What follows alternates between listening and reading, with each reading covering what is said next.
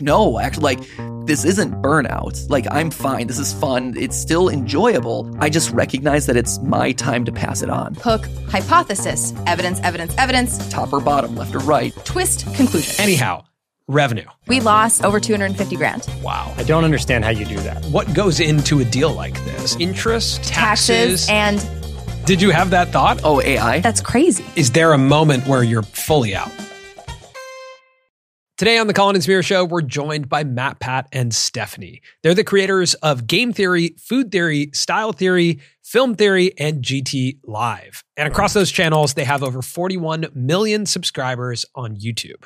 They started this journey over a decade ago when MatPat was uploading lo-fi video essays with his theories about video games. Fast forward to today, and they put out 11 videos a week, and MatPat is involved in every single one. Now, MatPat and Stephanie came on the show to talk about a first of its kind moment that made waves across the platform. And in this conversation, we talked to MatPat, and Stephanie about how they structured their company, how they sold the company, and how now they're retiring from YouTube while keeping their channels alive. Before we get into the conversation, we want to tell you about spending a week with Mr. Beast, Ryan Trahan, Airrack, Dude Perfect, and a bunch of other top creators. It was a week long event in Montana that we helped put together with our partners at Spotter, and it was the second annual Spotter Summit. We got to hear from experts like JJ Abrams and Dr. Peter Attia, as well as just hang out with each other and spend time together. Now, one of the coolest parts of the event was the Spotter team demoing their new AI tools specifically designed to help creators brainstorm. All right, I'm going to show you how some of these tools work. This is Idea Generator. It's where you can take a title or a concept and get variations of that title and then actually get illustrated mock-ups of thumbnails that can give you an idea of how this video could come to life. You can also go straight to Thumbnail Explorer and just type in title ideas and see illustrated mock-ups for thumbnails.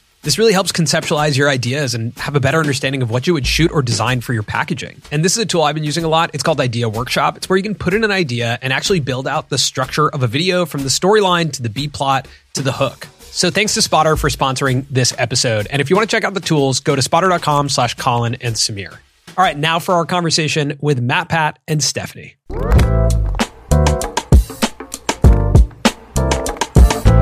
All right, MatPat, and Stephanie, Pat. Wow. Oh man, we've Step already back. tapped There's a into lot the main problem Yeah, that there's There's a exists lot here. of controversy know. about this. So I Let's dig in. I don't have I don't have a moniker like that. I don't have a, a short rhyming mon- moniker, but some people um, who we know have actually just sort of given up and and gone with MatPat and and one time I've I've gotten Steph Pat I've gotten Yeah. I've gotten all sorts of things. One time I got Pat Pat, which Mm. I hate deeply, but I Okay. also leaned in on, Yeah. and so in in certain groups of people who we hang out with now, that is my name. Unfortunately, Pat Pat? Wow. Pat. Pat, Pat. yeah, Fantastic. Pat. just That's in order, one. just in order to continue the cadence. Yeah. No yeah. Steph Steph. No Steph. Unfortunately, no. No Steph. Steph. I don't get to keep uh, like any. And, and Pat Patrick obviously is not one of my original names Sure, of course. I Yeah, of course. Believe it or not, this is going to come as a surprise my to name wasn't originally no Patrick. connection. We're actually we're not siblings, as the internet also deeply suspects. It's all right. The So- internet suspects we're married. So- So, yeah. yeah. I think We you make can a top big search deal, on honestly. Not- Thank you. Yeah. Oh, but We you're don't- such a cute couple. I think everyone thought we like slept in bunk beds Yeah. in a single room. Oh, Oh, that's cute. That makes no, sense. no, they're You- spooning you have like together. a It's a nice vision. You have Yeah, like right. a, a Jimmy Donaldson bunker somewhere, right? Where you guys you have your bunk beds and then you roll out into the rest of the Yeah, it's office, attached right? to this studio, and we just Yeah. come under the tunnel. Exactly. Elon Musk observes you from high, like exactly. over your bed. Um, no, but I, I didn't get to keep it anyway. So so just it's just uh, uh, Pat Pat. No, but uh, Stephanie or Steph or or any any of those that you prefer. The internet Okay. has given me lots of funny funny monikers over the years. Well, how are you guys doing? Um, because you are retired. Not yet. Okay, but we're, you're close. we're working on it. When does this episode air? Are we retired? you, no, Matthew you, retired? You'll be close. Yeah, Yeah, you'll be Okay. close, You'll be but close, but it, Okay. there's also a potential someone's watching this and you're Sure. a year retired. Who knows? Yeah, Who well, that's knows? fair. That's true. will you be almost retired? You're also like the conversation of YouTube at the moment. No, thank you. Every Who- day, who'd at least in this moment, a new video comes out that's like Mm. on YouTube retirement. Yeah. No. How totally. wild is that? That was that's super interesting. I think. I think you know. So to answer your first question, how's it feel? Great. Um, it feels good at this point as we're filming it uh, to be in an end game and to see an end in sight. Um, one that's been a long time coming and one that we've been prepping for for years at this point. Um, so there's a sense of freedom to that, but also, like I said, it's it's not the end by any means. You know, uh, we are still working behind the scenes. We're still working on a lot of really exciting projects uh, that are for our audience and for the fan base. Uh, and and it's a new opportunity to learn. And I think that's the biggest thing about all of this is we're excited to open the door to new projects that get us learning again. We've been in YouTube doing videos for the last 13 years and we know it really well. We know the algorithms, we know optimization, our audience, you know, we've covered every IP under the sun. And it's and one it's of like the a new day. Yeah, it's, it's, it's kind of it's kind of cool because it's a new day. like the emotion is relatable, but the experience is very rare. Mhm. You know, Yeah. I, I don't. We don't know many stories, if at all, of creators who sell their channels Mhm. completely, one hundred percent, Yep, 100%. and then come up with a way to get off the channel. Like the, the core, you know what I mean? Like, like, Devised like it, the yeah. core motto of YouTube Yeah. is like broadcast yourself. Yeah, right. Inherently, it's not scalable. Right. Yeah. Yeah. No, and it, I mean, it, it is tricky, right? And and that goes to probably a whole nother conversation, which is how the channel operates. Yeah. Right. And the way that we've always seen the channel operating, where we've always seen it as there being three hooks in the wall, right? There are people who watch our channel because they like me as MatPat. They like me as a host. He's funny, he's wacky, he's relatable, whatever.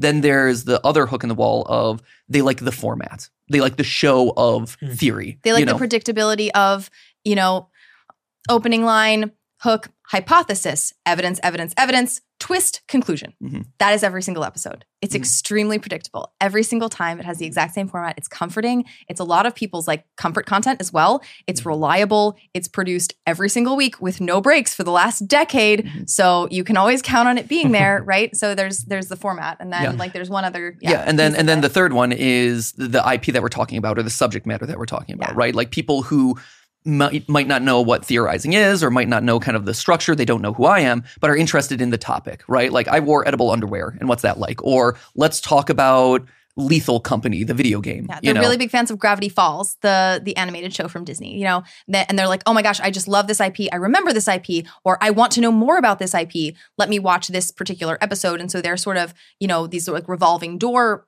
viewers who are there for the episodes that they're really interested in. Maybe they duck out for a few, maybe they're back for some, you know, that kind of thing. And there's always something to sort of bring people back, no matter what. Mhm. reason they're coming in for. Yeah, and that's and that's the nice thing about it, right? Is is that idea of yes, one of those hooks goes away with with our departure, but the other two hooks remain and hopefully sustain and and continue. Well, a new hook kind of finds its footing and finds their audience and finds their unique voice within the format, and it grows from there. Do you have the inverse hook personally? Like your you your days for a large portion of your life have been anchored by your connection to this audience. Mhm, Sure. And I thought about that while watching your your goodbye video. Mhm. 18 million people to, on this day Yeah. have watched that. Yeah. And it'll be more over the next week or so. Yeah. Like there is an inverse to being a YouTuber Mm-hmm. that actually we talked about with, with Brittany Broski. And I Yeah. think Hank Green did an episode on, on that, calling it the Sarah Poshel relationship, like the opposite, right? Mhm. Yeah. The inverse of the parasocial relationship that like you've been hooked into them. Mm-hmm. Yeah. I mean, Also. oh, 100%. And I you can't not be. You like can't I, not be. there's no way. I don't think there's any way to to work on the platform and not and not Right. that, Well, right? and and that's the I mean, that's why that announcement video and this decision is so hard. Yeah. And that's why I'm crying so much throughout that announcement video, So to be honest, right? Like so so much. much, that was the crying. third time he re- tried tried to record that video as well, and oh, I, that was probably the least tears. The It was- first, was- the first it was one pretty was wet just sloppy. oh. It was, it was pretty wet and sloppy for sure. Honestly, though, good looking cry. Because Oh, I, I, as I watched that, yeah. I was like, Thanks. I don't think I can cry like this. I- like I right? cry. Yeah. It's not bad. My I can't, eyes get I'm all just like, puffy. My face Oh, sure. turns There's a lot of red. Yeah. snot when No I one cry. wants to Wow. see and a lot of like, Yeah. you know, like a I- lot of stuttering. I do have very narrow nasal cavities, so that's Mm. probably why the There's snot doesn't nothing flow that which was in or easily. out optimal in for there that at all. video. Yeah, Yeah. but yeah, that, I've been I've been primed So for that for years. That's a requirement for retiring. yeah, yeah, just make sure you have you have um you know what is it the deviated septum so that nothing nothing goes through your nasal cavities Oh, at all and you're great. Yeah, Yeah. he doesn't have any like snot problems. on introduced. You introduced like there is the classic YouTuber apology video. Yeah. but you introduced now probably the model for the retirement video. you know? Thank you. like of like, oh, that's what it looks like Yeah. when you. I mean, it was it was also odd that it was a week of announcements, right? Mm. Yeah. Is that just I guess turn of the year or like did you talk to Tom Scott and Yeah, he and I Were you like, coordinated. we're like, "Hey, let's Tom, let's start a super trend on let's- YouTube. yeah, let's let's do let's this. do this. Him Matt and I. D'Avella? Yeah, I'm actually it's glad that you said that it, it set the bar because we were very worried after the Tom Scott video. We were like, right. dang it, he I mean, just Tom Scott the the bar end of got the it. so Tom Scott high. video, Yeah. getting in the hot air balloon, Right. Hel- helicopter. helicopter, whatever Yeah, it was, yeah. like floating off into the sunset. How do you follow that? We literally we had a conversation that With night. We were tears. like, oh Yeah. shoot, Yeah. You like only- what are you, we you can only With- follow it with tears. with Yeah. with sincerity and love. Thank you. No, um, no, we were we were a little bit worried that like, oh man, are people gonna think are people gonna think that this decision is coming because someone else did it? And it's like, no, like yeah. this has been years I can in vouch because we talked about it. Yeah. Right, we've We've talked, talked about, about it for, it for a long a long time, time, and yeah. I mean, we did a speech about how to exit YouTube back in 2019. Yeah, no one knows this, but we did a, a keynote on the VidCon industry stage um, back in 2019, which was which was the first time we were we were thinking about this. Like this is how far back this just discussion goes. Not even like necessarily actions around it, but our son was born in 2018, and in 2019 we were like, what are we gonna do long term? Like what? Are, like really? Like really? And if you, I'm sure you guys have had that. You have families. You have. just- Yeah. You know, you've you've talked about this, right? Somewhere behind the scenes, you've talked about For sure. what are mm-hmm. you what are you going to do what are you going to be doing in 10 years like how how is this story going to unfold for you and that's when we first started thinking about it really and in 2019 we gave this keynote at vidcon about like okay these are the ways that youtubers can exit and they're exactly the same ways that we talked about literally last week they can um, they can kind of just like you know fizzle out on the platform. You get to the point where you don't need to do it anymore or whatever but you just kind of keep doing it and your fan base kind of slowly whittles away. Not any fault of your own just nothing stays popular forever right? You can you can sell your business um, or you can you know just decide one day that you're going to stop uploading right? And in order to know how you're going to exit our whole point back in 2019 was that as you are building a youtube channel and that was what everyone is interested in no one wanted to come to a, a vidcon presentation about exiting Yeah, youtube yeah. in 2019 but our whole point was as you are building your channel, as you're building your creator business, you have to know where you're going in order to get there. You don't know if you've succeeded as a creator business if you don't know what the end goal is, right? What is Mm-hmm. the ending? And so you pick your ending and then you write the story that you want to get there. Yeah, and you and, And you- that was the point. and the way you structure your channel is going to fundamentally dictate what is and isn't available to you. I mean, your first question at the beginning of this was not many people have been able to do this, and that's because these sorts of channels that we have are very rare. You know, you can't have a Markiplier sell his channel or have someone step in as the next Markiplier. You, it, it is, you know, it's the same thing with the Jenna Marbles. Uh, Ray William Johnson back in the day had equals three, and that, that was probably very the same for us. Yeah, very much channel so. called Colin and Samir. Right. Yeah. When when it's tied Yeah. to your name and personality, you can't do that. But we when were it's just talking about how you guys can't even you can't shave, you can't cut your hair because then the, what happens to the logo? Right. We'd have to- yeah, exactly. Yeah, Yeah, I mean, everyone can feel, but we're in a prison right now. I'm stuck like this. yeah, everyone can feel. you, you don't get to choose your facial Yeah. hair, right? But uh, but I want to choose my facial hair, right? And Yeah. so it's one of those things where you know we early on because because we've been we're, we're older than dirt, right? Like we've been around for 13 years. We've been consulting YouTube channels and when you big say that, and though, we're we're kind of in the same age Oh, no, I- I category, know. so our, so we have to say that now I- too. well, I own that I'm older Yeah. than dirt. You don't have to. You don't to. have to. You I guys just are so accept it. fresh faced it's, and it's beautiful. right on my face, so it's yeah. What can you do? I got gray beard, Right. But it, but it's one of those things like, you know, we've been thinking about and analyzing and consulting YouTube channels, brands, big businesses in the space for over a decade, right? And over analyzing everything since our earliest videos. That is how this business has become what it was. And at a certain point early on, we recognize the value of having a format that's personality driven. Mm-hmm. Because when you break down content, it's either a format or it's personality, and the personality gets audience loyalty. It's it's it's it's a hook in the wall. It's the thing that people relate to. I like that host. I like their style. But the format is the thing that gives it longevity and and can live on beyond that personality, right? Mm-hmm. And so in the earliest days of game theory, back when that was the only channel, it was pure format. I did not insert myself at all. Like I was there and I was the host, but there weren't personal stories. I didn't appear on camera. There was nothing about me as as a person. But then around the era of like what would it have been generation three of YouTube, where you started to see the Let's Players taking off, and you saw the the OG YouTubers really starting to grow things like that. I'm like, oh, but there's a secret sauce here about personality as well, and it's okay for me to insert myself into this, and it's okay for me to suddenly be a part of this narrative as well. Let's put those two things together and kind of grow as a unit. I, I just out of pure curiosity, when I watched your goodbye video, I thought, why not do an like a voice clone? Hmm Oh, AI. Yeah. Yeah, Did you have that thought of like keep MatPat's voice? I mean, Because a large portion of the videos, you don't you don't need to be on camera, right. and it's it like when I thought about what's done really well, it is the research, the writing, hmm the you know pacing. The, there's like a DNA that could be replicated. Yeah, I'm, I'm, the. I'm the weakest part of the episode. I'm, I'm- just garbage. Please, the, the the formats will do better without me. To be Yeah. honest, um, no, like uh, there were- there was thoughts. I mean, you think Yeah. through all the different Right. possibilities. I mean, Steph and I are nothing if not overthinkers. That kind of goes with the territory, right? Um, over analyzers, looking at all the different kind of like long term ramifications of things. But I mean, you don't. One of the big parts of this decision is not wanting to just become talent. And like every script I touch and every script I approve and every Mhm. script I have polished to my voice and has passed a certain level of research that I understand and trust from our team. So that way it's not just me as a mouthpiece.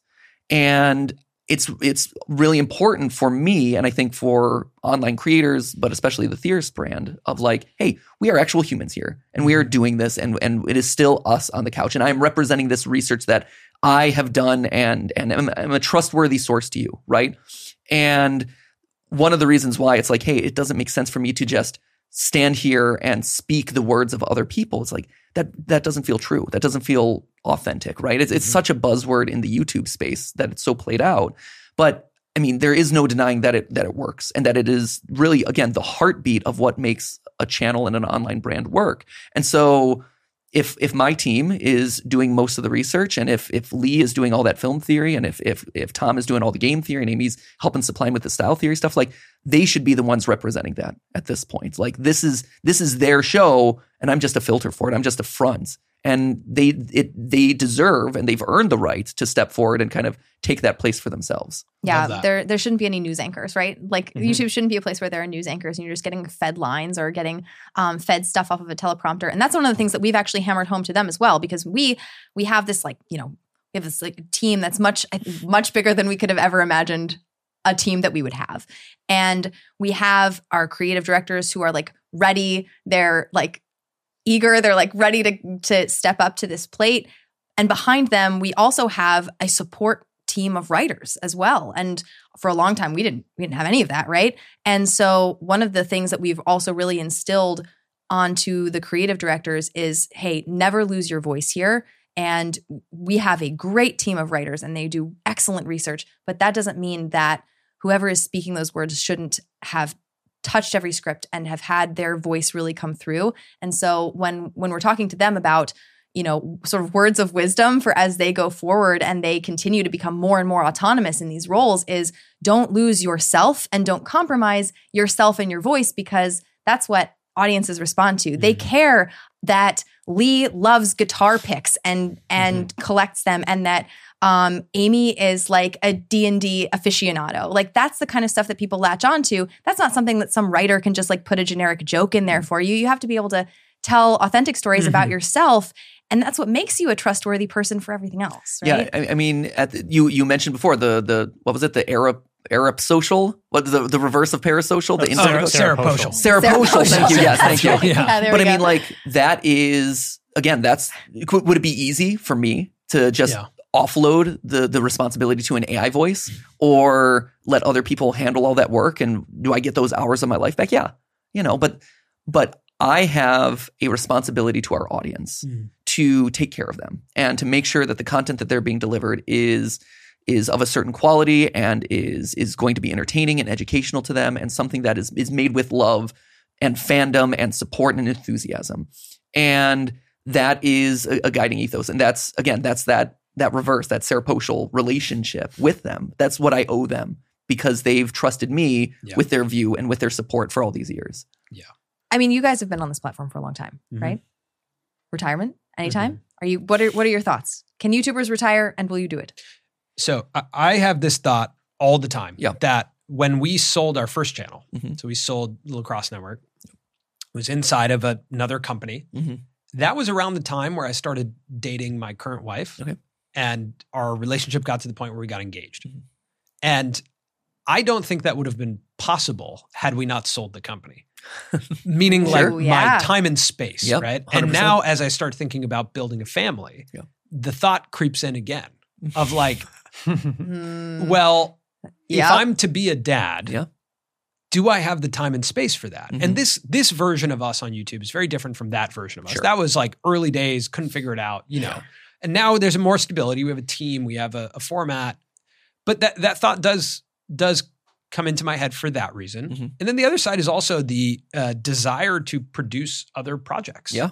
You know, like when you're making a YouTube channel, you are feeding the format and you're you're all in on the format. And I'm so I feel so fortunate we have a format where I get to be myself. Yeah. I just sit and have a great conversation with interesting people. Yeah, absolutely. That's a wild gift. Uh, but I have a lot of aspirations to produce other things. Yeah. Um, so th- those are the two thoughts that come in my head. I don't I don't anticipate it happening anytime soon. Yeah.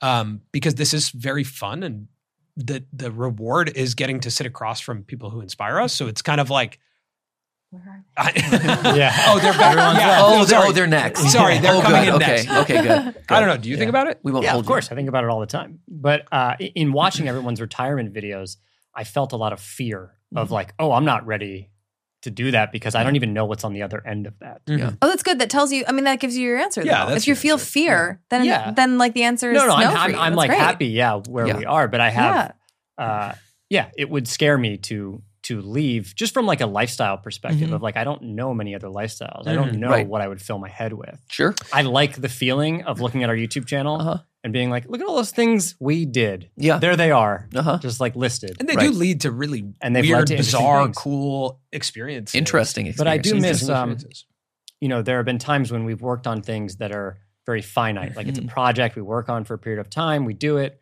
it's over. I don't Yeah. think about it ever again. Yeah. And Hank Green said something in a video today about retirement. He Yeah. said that creativity used to be uh, delivered in discrete units Mhm. of like, Mhm. there's the song, there's the album, Yeah. there's the movie. Yeah. And now he just sees it as this, especially with YouTube creators, it's just this long thing. Yeah, that even marathon. if- Continue. He says even if someone says they retire, it's still going. It's Yeah. still living on Yeah, yeah. you know, Right. the, the And you might YouTube still show in up in a video. Sure, you might still while. make a video. Yeah. It's still going. Yeah. Um, Absolutely. And I think it leaves like it's such a cool platform because it leaves the door open for other projects. Just because you retire from one doesn't mean you have to retire from everything forever. He's retiring from the host of of these channels. That's a very specific thing to retire from, Yeah. actually. Have you heard Marques's octopus Yes. analogy? Yes. Yes. I think his video was fantastic, and I love his octopus analogy. Yeah. That you're kind of like cutting off one Right. part of it, Yeah. you know. Yes. But I do think in this, um, and in this whole moment in time where these retirement videos came out, I started doing some writing around it, and I really did think about the the fact that I think uh, you do retire from being a creator the day you start building your media company. Yeah. Uh, once you start hiring and scaling and starting to make the thing bigger than what it was to be a creator. Yeah. Because, Because oh, because you're you're not the creator anymore. You are the manager. manager. well, you at that added Is that what this you mean? job that is Yes. so different Yeah. Yes. that comes with like the amount of stressors that it comes with as it gets bigger and bigger Mhm. Uh, are are so different from when we would come up with an idea and sit next to each other, and Oh, I'd yeah. be like, he would he would you know take a break from editing for a second. I'd hop in and put in a song, Yep. and I'd be like, Yeah. oh, that song works really well, and then Right. head come back and be like, dude, look at this song. Yeah. Absolutely. Oh my god, yeah. that song does work. Oh, Yep. I got an idea, and he would sit down and that version of us. Yeah. We retired from that version of us. Right. That does not exist. Oh, Right. I, I feel Right. that so much. Yeah. Actually, I Yeah. feel that like I feel that like in my stomach or something. I have memories of like Matthew and I in our first like six months of working full time together after we had quit our jobs and stuff. Of like just sitting next to each other, like thinking up the tags for a video and like thinking up the title and like trying Mhm. different stuff with titles of videos, and then and then just like being there together and and hitting publish. And I. I'm like embarrassed to say how long ago that was. That was so long And ago that things were that seeing, like, simple. Dude, look look at this comment that Yeah. just came in. Yeah. That's No, interesting. absolutely. or like oh like i can't believe like how much the, the twitter has grown or like oh these these live Mm. stream comments are are are crazy and and being that close to it is it's really awesome and Yeah. special and it feels much more simple you know as as part of this kind of final stretch of videos that we're doing right now, it's been really nice to have a chance to revisit a Yeah, lot of those come back to moments. So, there. you know, for that announcement video, I was digging through old emails with with Lee and Ronnie and and Ryder and some of our early editors on the channel and looking at like Yep, back before there was Framio and you know all these text solutions for notes, I literally would just write pages and pages of notes in the Did you videos. say Framio? Frame, I say Framio, and anyone who says Frame.io. Frame.io, it's I, it I don't makes say me the so dot. sad. We say don't know. Frame we just say frame Framio. Framio's the way. to go. Framio? I love Framio. Framio. It's so much better. Framio. Framio. Try it. Just Try try, it, try- it. try it out, I try it don't- out. I don't even Where do you know- upload your videos I to gotta and be honest. notes? I don't even know what the rest of the sentence was. I heard Framio and I was like, Same. Did, did it feel good I to say said I can't go any further Here, than that. I was like, I'm so sorry, but I, Anyone like who ever easy. I know you're inherits getting to a good point, but I need to stop you at frame. Yeah, okay. Everyone who inherits an editor from us ever will will get an editor who says Framio. we will never. We'll never hire. why? We will never. Yeah. If Fra- it says Theorist Media, Frame we'll be You're like, IO? missing out. Frame IO. Why Framio. you're you're you're taking too it's it's a poorly optimized phrase. Okay, this What is do they so, say? What- this is what's so meant- niche, what is it meant to way. be? What were you saying? Because I Framio like flows, right? Yeah. Frame IO is like three very distinct syllables, which are just not not elegant. Please, what were you talking about? I, anyway, please I was, tell me what you were saying. I was anyway throughout this whole process and going back to Yeah. that simplicity, right, of those early days. It's been so nice to revisit where we were writing emails, like literal Yeah. emails back and forth of like, here are the hundred bullet points that I have for notes on all Yeah, the different time codes because the, the technology didn't exist, right? Or even earlier this week, before we got here, we were in Texas filming uh, with just like a skeleton crew of like some of our some of our long term employees just kind of like bootstrapping it Mm-hmm. like we did in the early days of like hey let's shoot some tanks and, and analyze Totally. like video game Mhm. physics and do it that way and it's been so nice to kind of take a week here and take some time away from being a Yeah. manager being in meetings strategizing about business you know business strategies and this and that That's still happening between 11 p.m. and no, it still of is, course, but it's yeah. been nice to afford myself that time yeah. and prioritize and, and get But back to that and be like, oh, I missed this. Oh, they're I different. that. They're different jobs. Oh, right? very and much like so. yes. uh, Colin and I, um, when we made that uh, docu piece on Mr. Beast Burger, Yeah. we just flew to Jersey, just the two of us, Yeah, that's great. and we just held cameras, and it was this weird, like, oh my god, this is the thing we did. Yeah. we held cameras and we showed it. Like we'd go up to each other and show each other the Mhm. shots we got, and we just. You know, it's it, Yeah. it, it, it's a very different job Yeah. to be that Mhm. person. And I think there are days where I think about, and even as I was hearing all these retirement videos, I was like, the thought that comes into my head is like, is there a day where I'll retire from being the the head of this Yeah. and move back into putting a camera in my hand and Yeah. editing? And from the outside, someone who's not unfamiliar with our jobs Right. would be like, that is you, Yeah, you why are aren't you you're doing- making yeah, videos. What are you talking about? Yeah. Or just grab a camera and go Right. make some Why stuff. not? Yeah. But it is Sometimes it I is think yeah. about that. I'm like, I, I have cameras everywhere here. Yeah, right. Right. Like, You have more cameras than ever. yeah, more cameras and than less ever. time to use them. Yeah. Yeah. And Right. more editing software than ever and computers and like just Right. There was a time where it was just like Colin's laptop and we were sitting Right. you no know and, office. Just, yeah. yeah. And, and that's what I think is a, a big conversational point around retirement Yeah. is what are we retiring from Mm-hmm. you know and what jobs did we pick up along the way Mhm. that now we're trying to to shed Damn back down. Yeah. Yeah. Yeah. Yep. Absolutely. No, I think that's I think that's crucial. Like there's there's been so many moments where like we've just been so um distracted by the many many many other responsibilities that we have that we can't justify doing the creative stuff. Like Mhm. we can't justify spending the extra time to like just do something that's creatively satisfying because we're just so needed in so many Yeah. other places totally and figuring out fewer places to be needed i think is is really nice Mm. I, I want to ask you guys about 2018 because clearly, if you're giving a talk at VidCon a year later about exit strategies, uh, outside of of having a child, which is a huge life moment that will start making you think about the future. Yeah. Yeah. What else went into that decision in 2018 to all of a sudden be like, oh, you know what? I think we want out, and this is going to take a while. there are a few things that happened. Um, one was that we had our son, which was a massive, momentous occasion, Mhm. and that happened right in the beginning of the year. Um, four days before we had our son, we lost one of our editors who, um, unfortunately, lost his life to suicide, and that was an incredibly tough blow on our team. And it happened. We found out about it literally like hours before we went into the hospital to have our son, and um, we were there, and five hours after delivery, we were both on an emergency phone call to our team to tell them that this had happened and to plan for what we were going to do next. And that was our experience of that moment. And so that was our that was the middle of our year. And then um, obviously that's has a huge impact. We wanted to make sure that our team was okay, that we were okay. And then following that, a few months later, we um, we were with Defy and uh, that whole um, collapse of that organization happened, right? And we lost, uh, you know, a good couple hundred thousand dollars when that company went under. And it was like one thing happened after another that year to just like, you know, it was like it was like some sort of fate just like beating us over the head, being like, figure out what really matters here figure out how to deal with stuff and figure out like what you're going to prioritize in life. And I think that kicked off a lot of conversations that ultimately began out of these like really tough moments um, where, you know, we were like, oh man, there's a lot going on right now that we are not happy with and that is a real big struggle. And it got us to set up priorities that have lasted and really taught us so many things coming into like the full five years that followed. Well, I, I think all of those, like you said, it, it gets you to question what's what's important in life, right? And I think having a kid, having a family, is it really gets you to recalibrate kind of what what it means to spend your time. Yeah. And and it was at that point that I one of my catchphrases that I go around with and and in the the wake of the retirement too is is one of these things like people ask like what are you up to? What are you up to? What's next? What's next? And what one of my first answers is always I'm so excited to just have friends who were friend employees. You know, ever, We've I, hired all of our friends. Yeah, like, yeah, let's yeah. be real I- I about think this. all Do these you have this YouTube businesses, experience? right? Have you Like- hired all of your friends? Business Actually, success? the first friend I hired was named MatPat, which is Wow. crazy. Oh my gosh. Yeah, Yeah, there it is. True. Which is Many crazy. years He was it was uh, me the whole time. Yeah.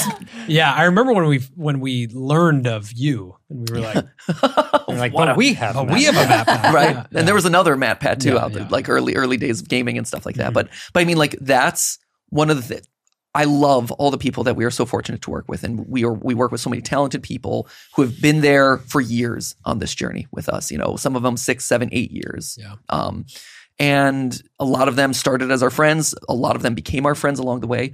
And I am so eager to be able to dial back the workload and just be able to spend the time reconnecting with them. Same thing with my. We've been terrible friends Yeah, for no, like a we're decade. worse. Yeah, of course, of course. Absolutely Of the course. worst. Um, we, you know, we we've had to like cancel a million phone calls for, with people. We've had to be like, I'm sorry, I can't. We're filming. I'm sorry, I can't. We're Yeah. whatever. Like it's it's really hard, and we haven't been like you know connected with our extended family. We haven't been connected Yeah. with friends, and it's like, oh, these people still exist. And the miraculous thing is that they're still willing to be friends Right. with us. Right. Isn't that amazing? And and we're like, wow, that's what an incredible gift. There's also though the dynamic of uh, you guys as partners. Like you're probably going to experience your, each other differently, Mhm. right? Oh yeah, we. I, I mean, like I, I could only know. assume because that? yeah, I, I, uh, I find being like a, a YouTube creator and being a husband to be really challenging. Mhm. Like those two things are, I, I have to work hard at, um, because the amount that you're, I call it being like you're plugged into the matrix when Yeah. you're on the internet, right? You're literally Yeah. like it's too At- easy to fill time with all data, times, metrics, and Sure. decisions, and all types of things. and Yeah. at New all ideas, times, new you- opportunities. You, exist on the internet at all times, Yeah. Yeah. and you're plugged into what's happening in that Yeah. space at all times, and what you could and couldn't be doing to change things. And Mhm. It's a it's an all consuming thing, Mhm. right? Yeah. So So, Yeah. a question for you then: Mhm. Do you do you try and strike like a work life balance? I think we've gotten better at it now. Uh, I think on the like when you're trying to make it work, it's it's hard. And I imagine the early days are they're all consuming Sure. in a very different way than when it's working. Yeah. Right. Yeah. And like when it's not working, or even when it just starts to work, you're riddled with fear that it's about to go away, right? Or it's never going to happen. Sure. Yeah, Which is, I think, a lot of the experience that we had of this anxiety of like, I think I can do this, Mhm. but I don't know why it's not happening. So I think I need to do it all the time and just get as good as I can, which is not conducive to go like hang out with a friend, you know, on a Mm-hmm. Friday. To, to be honest, on like a Friday or Saturday, it's like it's hard to do. You Yeah. just want to be working on the I do, I do think one of the toughest things, and you mentioned this briefly, but is when it starts to pick up Yeah, and you're already exhausted because you've been through years worth Sure. of seven days a week, really late hours, Mhm. just trying to make it work. And then all of a sudden it's like, oh, it's it's taken off. It's taken off. Something's happening here. Oh my gosh, Yeah. I'm so tired. I remember, but I gotta keep I t- gotta keep pushing. yeah. I remember that time. I, I think I said this to Colin, but I was like, we just, it feels like we just punched our ticket to be in the race, but we've been running for years. yeah. That's And, yeah. you that's know, a good and That's a like, metaphor. great I but we just got in. and now we have to try and win. Mhm. You know, and you're like, whoa. Yeah. Here we go. Now, now it yeah, like, begins. I- this it's is been it. 10 years and Yeah. like now now we're in the race Right. and everyone else is 21 and can dance Oh, yeah. to the floss. Yeah, it's impressive. Like, Oh no, th- yeah. I mean there's there's all of that, yes. And there's like there's so much to talk about when it comes to when it comes to this like sort of this this dance that you do and and how and how much of a marathon yeah all of being on this platform is and how um and how all consuming it is, right? And so I asked about your work life balance because we gave up on that a long time ago. There there is no work life balance for us. And I think maybe for some people that is a great thing that you can strive for. For us it was like a total fallacy. It was impossible to create a work life balance where there was work and there was life. The only thing that works for us is a complete work life integration. And it doesn't function. Literally, our lives absolutely fall apart if we don't work it that way. And so we do spend date nights talking about YouTube. of course yeah, And there are no working hours, there are no non working hours. There's just when the work happens and when everything else happens. And sometimes they are so closely interconnected that it's it's impossible to tell which one you're actually doing but that's the only way that we've been able to function as effectively as we have for as long as we have and i think we're pretty proud of it but it also sounds pretty nuts. When you when you look at it and when you look at our schedule it is really an unpleasant thing to look at. What was uh in the height of that what what was driving you guys? Like what what what do you feel like you were chasing? Because some some of that stuff is it is really hard Mhm. right? And after years and years you examine your own life Yeah. and it- you know perceivably you guys had even at that Mhm. time have a level of financial success Mhm. right have a family like what is driving you in that moment um, to keep pushing and put out that much content and work that hard Responsibility, right? i don't I feel like that's it. I mean, you you can you can weigh in. I'd, I'd be curious to get your take. I take. feel like but there's something. th- I feel like we should give a more concrete answer. No, no, than, no, I- Than this vague under. no, no, no. It's so you can we I can at least track it very clearly Mhm. from era to era. Right in the earliest days, like Stephanie alluded to, it was to get me a job. You know, like I Yeah. needed a way to prove to potential employers, like I'm smart, I can research, I can edit. Hire me because I can use analytics to create a thing that people will enjoy watching. Right early, I got that job, and so I figured, oh, it's time to sunset the channel. Like achievement unlocked, I did it. Right. Time to move on. But I am a notorious completionist kind of guy, and I really thrive off of trophies and things. And so I'm like, ooh, but I could get a play button, and it's gold, and that like symbolizes some level of achievement. And so I'm like, well, I'm gonna work until I get like a million subscribers, and then I got that, and I'm like, okay, well, achievement unlocked, did it, time to end the thing. But at the same time, the job that I got was consulting other YouTubers and teaching them how to read their analytics, how to optimize their audiences, how to work on the platform. And I had this amazing tool behind me that I, with the channel, that I could run all these experiments. For a long time, we had, back in the days of annotations, we had this thing called the Super Amazing End Card Tournament. And it was literally just me doing a bunch of experiments on the audience. And the audience was okay with this. Like, you all were fine. Like, they, they knew this, they embraced this, right? But it was me finding out all this data collection, Yeah. figuring out things about like, is the left side of the screen or the right side of the screen stronger top or bottom left or right you know how many arrows in the description what do they prefer what colors do they prefer what do they like to click on more we also and- used to ask big meta questions like, okay, YouTube audience of 2014, when was the last time you turned on a traditional TV show? When was the last time you watched linear television? What percentage of you watch sports? Mhm. What percentage of you have seen X, Y, or Z movie? And so we got a really keen like Did media people read. put that in the comments, or do you guys use like polls? And, a, a little bit of uh, i mean Yeah. it- Uh, every- as the- all of the as- above. yeah all Remember of the the above like- polls? yeah oh Yeah. absolutely They were 100%. fun. they were great That was people cool. love giving their opinion anonymously polls were It's great. fantastic yeah, YouTube loses all the cool features. Yeah, right. But no, we we tested out all of this stuff, Yeah. right? And so for there was a period of time, I think this was maybe before I got the million, but like there was a period of time where doing those experiments and and figuring out how to optimize things was something I was continuing to do because it was helping me with my job and be better as a consultant to everyone that we were working with at the time. And then on top of that, there was the point where it's like, well, at this point, we have a we have a large audience. I don't want to quit for them. Mhm. Like I am responsible to I have this relationship with them and they've trusted me to follow me on this journey and get me this job and answer all of these wacky questions and stuff. I want to be here for them and I want to continue making it for them. And then lastly, so like so that's and that's been the driving force for a very long time and continues Sure. to be like a, a Mhm. heartbeat of everything.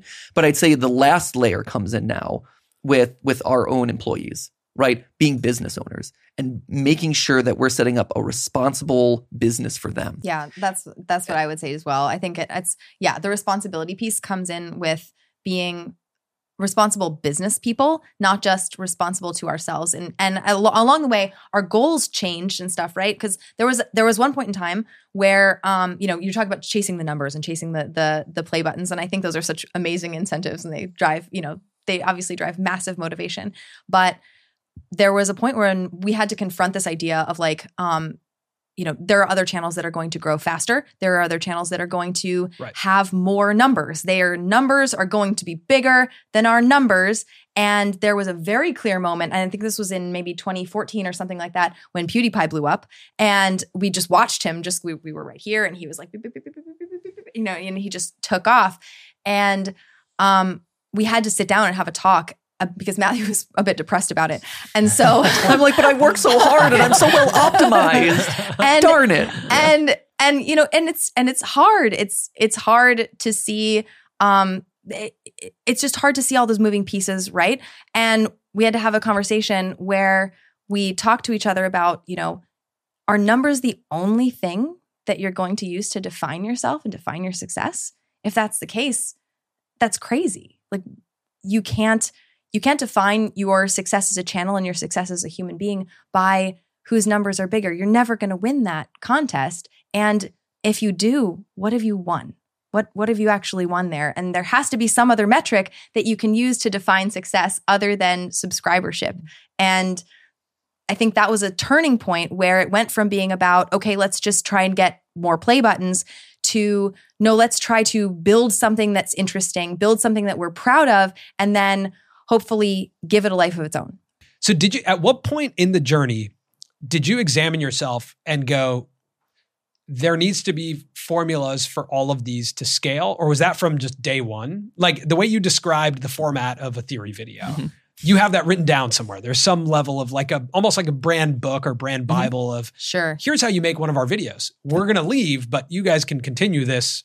This is what makes a good video. This is what the brand's all It's in about. the writer's training, whether they listen It's to us or not. It's just up to them. I Got know. Yeah. But was there a point where you like you thought like we need to document this and we need to be able to instruct this because I find that to be amongst creators including ourselves one of the make or breaks of if you can do this is if you can communicate to creative Yeah. people your creative vision.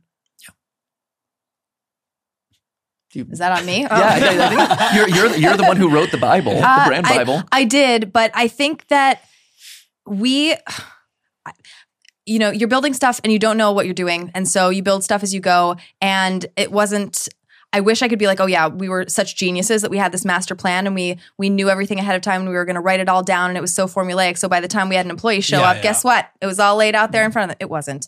We we made up all of the roles that we hired for. When we hired a creative director, who has a creative director for, I've for a really creator? known what a no one knows. No, no one right, has right. that. What a creative What is director that? is. For a while, I Yeah. wanted to be one, and then Yeah. I realized I have no idea. Right, what that right. is. But go Yeah. back, go back to like 2014.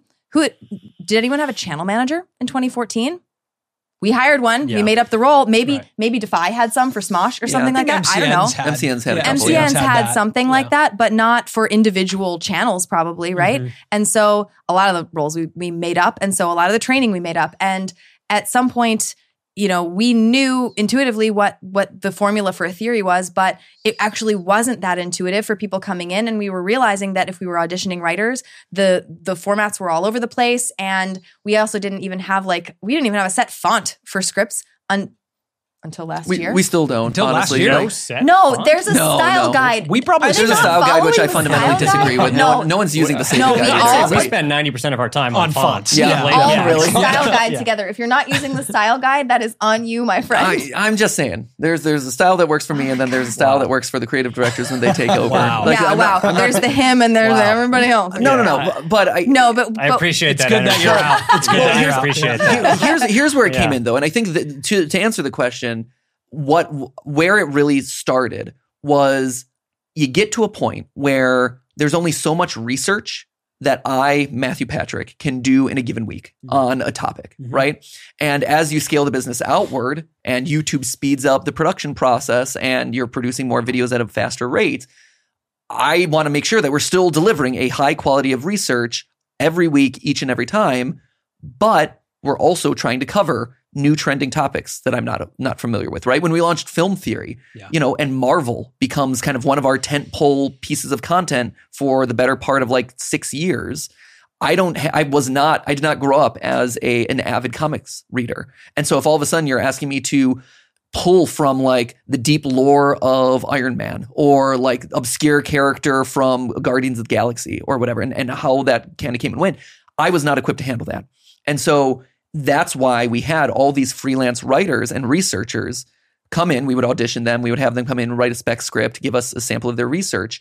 And they would, you know, because then all of a sudden they were coming in with the experience that I didn't have. They had better research and better knowledge of where to go and could produce theories that I would have never been able to have come up with myself because I just didn't grow up in any of those IP, right?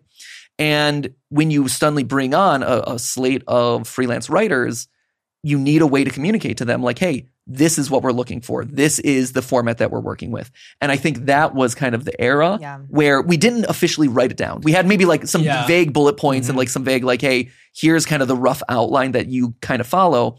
It wasn't f- formalized into a brand Bible or anything like that. I don't even like that word. I don't No, know. it's Like, terrible. It's I- terrible. I feel But- like when you put something in terms of like, oh, this is a this is our brand Bible, and this is this is the only yeah. structure Yeah. you can work in. I think I think that's really limiting for people. Oh, yeah. The idea was to give people support, Yes. right? Yeah. When writers came to us and they were like, "Oh my gosh, I just feel so overwhelmed. Like this topic seems huge. I don't even know where to begin." What we could do is say, like, "Okay, really though, when you break it down, like, put Mm. your thesis in, put in your evidence points.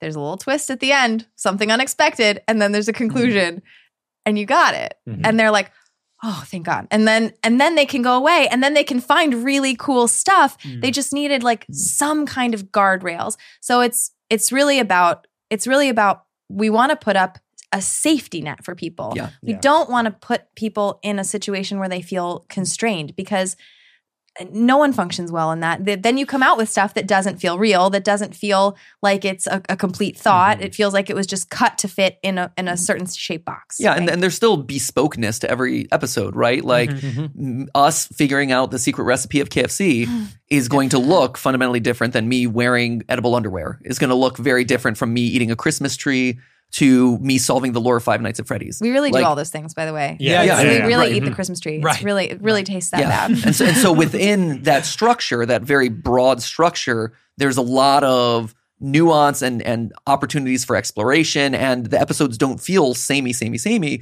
because you are able to explore all these fun things and there are areas in there that you're able to like mix up the intros and find new new creative outlets again that that's the beauty of the format is if we're covering an analog horror series on film theory that fundamentally affects the scripting and how Sure. and, you know it, it's it's eerie. it fundamentally affects the editing you know and that that episode is going to look and feel and sound very different from when we're covering like i said marvel or bluey right Yeah. where it's like now the colors are different the ev- everything is very bespoke which has been hard and i mean it it it it's one thing to say like oh yeah we follow a format and that has allowed us to scale but we're still creating each and every week like a full slate of bespoke things to to fit whatever the topic of the week is Mhm. So, so you've mentioned freelance writers. yes How big actually is the organization? Like, how many people do you feel responsibility for Mhm. as you usher them into this next chapter? Yeah. it's grown a lot in the last year, right? So we we sold uh, Theorist in at the end of 2022, so uh, like a little over a year ago, and at that time we had nine full time, Mhm. I think, nine full time employees, and that was sort of the on the bigger side that we'd ever been. Um, we've gone up and down a little bit, point? and then about 20 freelancers, I think, at Got that it. point. Yeah. And now we have 22 full time and wow. another 20 freelancers, right? So it's been a huge change Whoa. and it's been a lot of like ushering people in and and we've spent a massive amount of time training people in the last year. And i think that that's actually sort of a hallmark as well in terms of like feeling responsibility for people. There's feeling responsibility financially but there's also feeling responsibility professionally. I think one of the things that has been the most satisfying about being a business owner m- other than you know just the accomplishment of being like oh i did this like huh we're we're actually successfully running a business.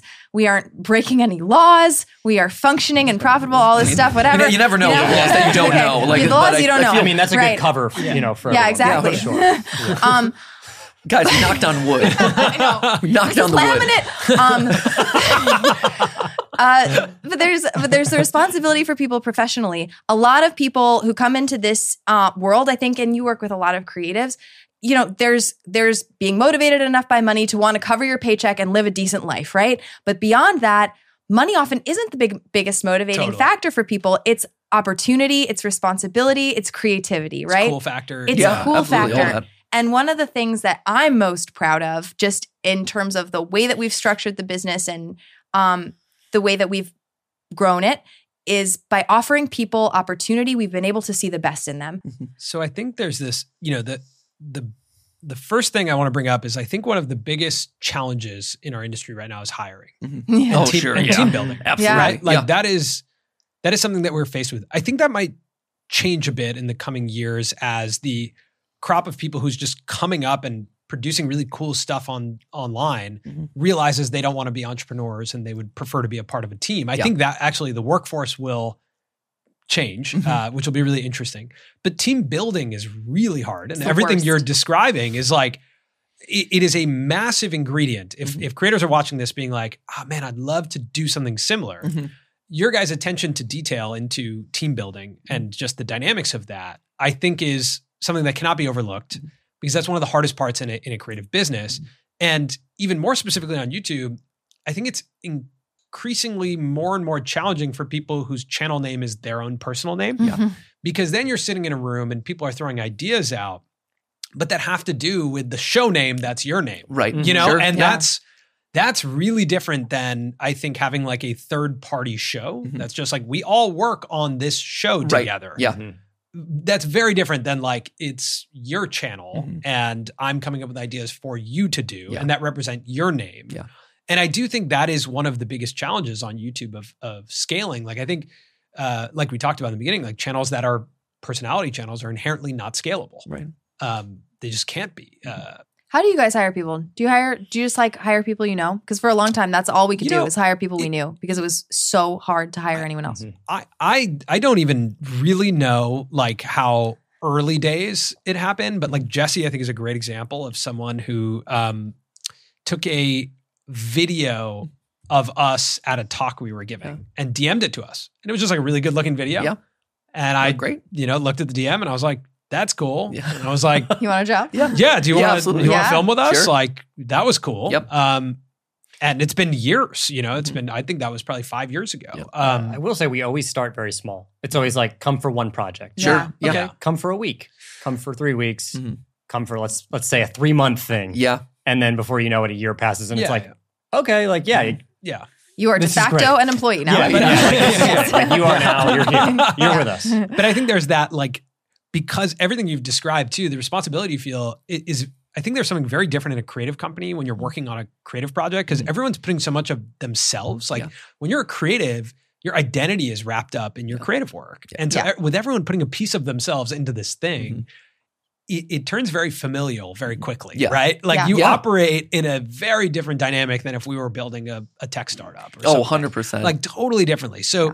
the dynamic of the team, the culture, the energy of everyone. Um, most of our hires have come from word of mouth or other creators. Yeah. Right? They You know, have like- They've Yeah. come from other creators. Like, hey, I'm I'm moving over here. Uh, There's this great editor Yeah. that used to work with me. Or you guys like that is actually how one of our editors used to work for Matt D'Avella. Mhm. When he Yeah. left from LA, Mhm.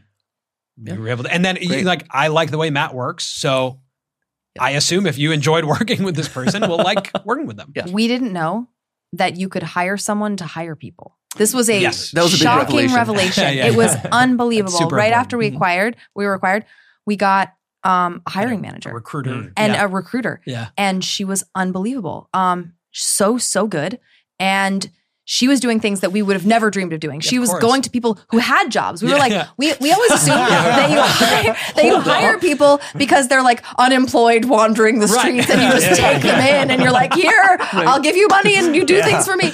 And so true. and she was like, no. You go to people who are doing well at their job and then Yeah. you poach them. And we were like, what? and so she yeah. did that and she she went out and you know she didn't just like post stuff on a random site which we also can't do because like No, you, you post stuff do yeah. you get a thousand Oh, submissions yeah. from people who are 12 and who are like I walk dogs and I think I could be your mm-hmm. director of Yeah. everything. It's amazing Yeah. how common practice it still is. Yeah. On Twitter all the time. I'm like, oh, Oh, someone's yeah. hiring and there's an email. Yes, exactly. Yeah, exactly. all right, here we go, yeah. Whoa. Yeah. Um, and and that had historically gone very badly for us. And so when we realized that there is a person, there is a person, and they can hire for YouTube jobs, and we because we also were like, oh, a recruiter, a recruiter hires hires for like regular people companies. they hire for like real companies, not for YouTubers. And so we'd never thought of that. And she got, you know. She got completely in the weeds. She got to know exactly what we were looking for. And the candidates she delivered were unbelievably high quality. Mm-hmm, mm-hmm. And she, you know, also had the gall to go and do things that we wouldn't do, like go to other creator businesses Sure. and be like, hey, you're Yeah. working for them, but you could work for these guys over here. I was going to ask that. Yeah. Like, was she primarily looking within creator companies or is she finding people in more traditional jobs? Both. A mix of Both, everything. Yeah. yeah. Yeah, A and I think I think at this point we're also in such an interesting time in the industry, right, where you can pull from both sides. We know people who have hired um, like traditional industry veterans at different, you know, at all different levels in their company, Mhm. from like the COO level, but just like producers, um, uh, you know, writers, all kinds of stuff. But then I think pulling people out of existing creator companies is actually better. So uh, for the most part, they just already come with so much knowledge about the industry, Yeah. and they already watch the platform, which is so critical, It's right? critical. And you also have to have the fluidity and flexibility in your mind. Yeah. Like things on YouTube change way faster. Oh, right. absolutely. Like, and even in a single video. Yep. Like you, you have to be very comfortable with that at the 11th hour. You're like, actually, we're going to completely Mhm. redo that VO. Yep. And we need a completely different graphic for that. Wow. You And completely we're- redo the VO. Yeah, just like I don't know, we'll just complete not, but like that section. I'm saying Okay, that section. okay, I was gonna not the whole if- thing. No, that's Okay. Yeah. But I'm saying there's like a section, and you're like, Yeah. hey, you know what? I have a different idea. Let's Yeah, do it like course. that. And like everyone has to be on board with that's how this works. Yeah. We just if we need to punch something in, we're Yeah. going to punch it in, and we're going to do it differently. Sure. Um, it's not as like structured. It's a lot more fluid. Mhm. Um, creativity. Yeah. Or maybe that's why our production timelines are so long. But yeah, No, no. I mean, no, it's it's totally true. And I'm just thinking about like I'm thinking about all the times that we have videos going up on Saturday and and we have to change the thumbnail because we've been working on the thumbnail all week and then it's like, all right, it's Friday afternoon. That's not working. yeah. And it's like, all right, we're gonna change the Stresses me out. thumbnail. Oh, yeah, right. And everyone's like, like Yeah. every, you can see everyone I just like slowly boiling underneath. thumbnail. Oh, right. dash. Yeah. Yeah, Right. The terrible. crazy. Yeah. Yeah. Yeah. But it happens a lot, Yeah. right? And you have to be able to be like, this sucks, but Yeah. we're doing But it. we're doing it. Yeah. Yeah. Yeah. No, totally. But it is it is one of those things too, like because of how post production heavy our shows are, and because Yeah. everything is animated, Yeah. we had to solidify very early on what that workflow was and how to make it sustainable, and how once my VO is in. It's pretty much locked. You're except, changing the VO. Yeah, you're Yeah. not- which is why all Yeah. of a sudden you're like, Yeah, oh my yeah, gosh, yeah, yeah. all of that you has tell to them retimed. there, the this VO thing. has to change, and it's like, No. what? No, you're you're allowed maybe a line or two here or there in an emergency situation, but for the most part, it's there, Oh, right? wow. But is there an ultimate like decision maker on that show? Is it you? Yeah, I mean, it's it's me or it's the creative director in this Okay. case. Now we also have a head editor So who that's makes what a creative and and director and does. and, Yeah. and that Got is well, and that's one of the things too. Is like there again, there are guidelines in place Right. to structure like, oh, you have an easy ease in, and you know we we want to use Matt every X number of seconds, or like if you're using pre-existing video footage, you credit it this way, and you Mhm. you do X, Y, and Z frames around it, this and that. So there are rules and structures, but there's still that like little nuance that exists there that kind of makes it a little bit spicy and different for every single person. Because the first time on the show, we've brought up the easy ease keyframe transition. Is- is this the- yeah. I just want to acknowledge that that's kind of a big It's huge. Yeah. moment Yeah, It's, for the show. yeah, it's it's that is that's a massive moment. Yeah. That's great. Thanks for bringing that to the table. yeah, of course, that's that's a big one for anyone out there. Easy ease, Yeah. top notch. Easy ease. You can ease in, you Yeah. can ease out. Look. right? But but it's Jesse's also laughing. all over the place. But um, it's also one of those things too, where like we had to coach everyone Yeah.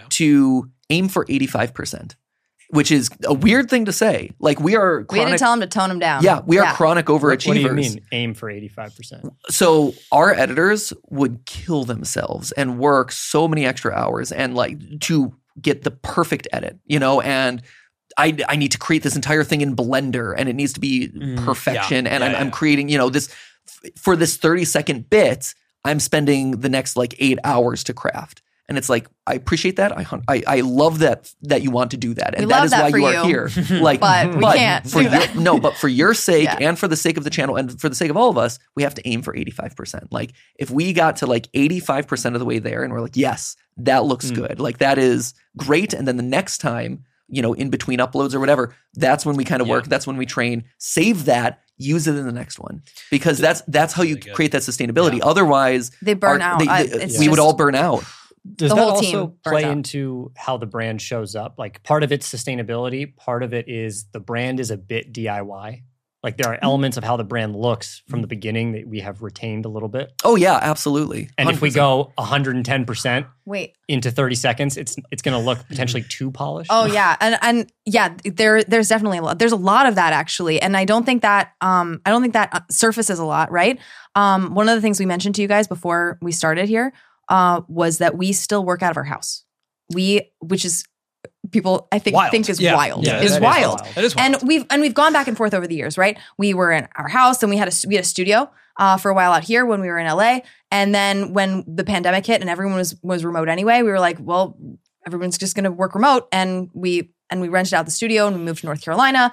But when we moved to North Carolina, we intentionally got a place that was big enough that we could have a whole floor and now now two floors dedicated to studio space. And over time as our team has grown especially this last year our whole house is basically just overrun with production. Our, our we live in like three rooms and then the rest of our house is all just production stuff right?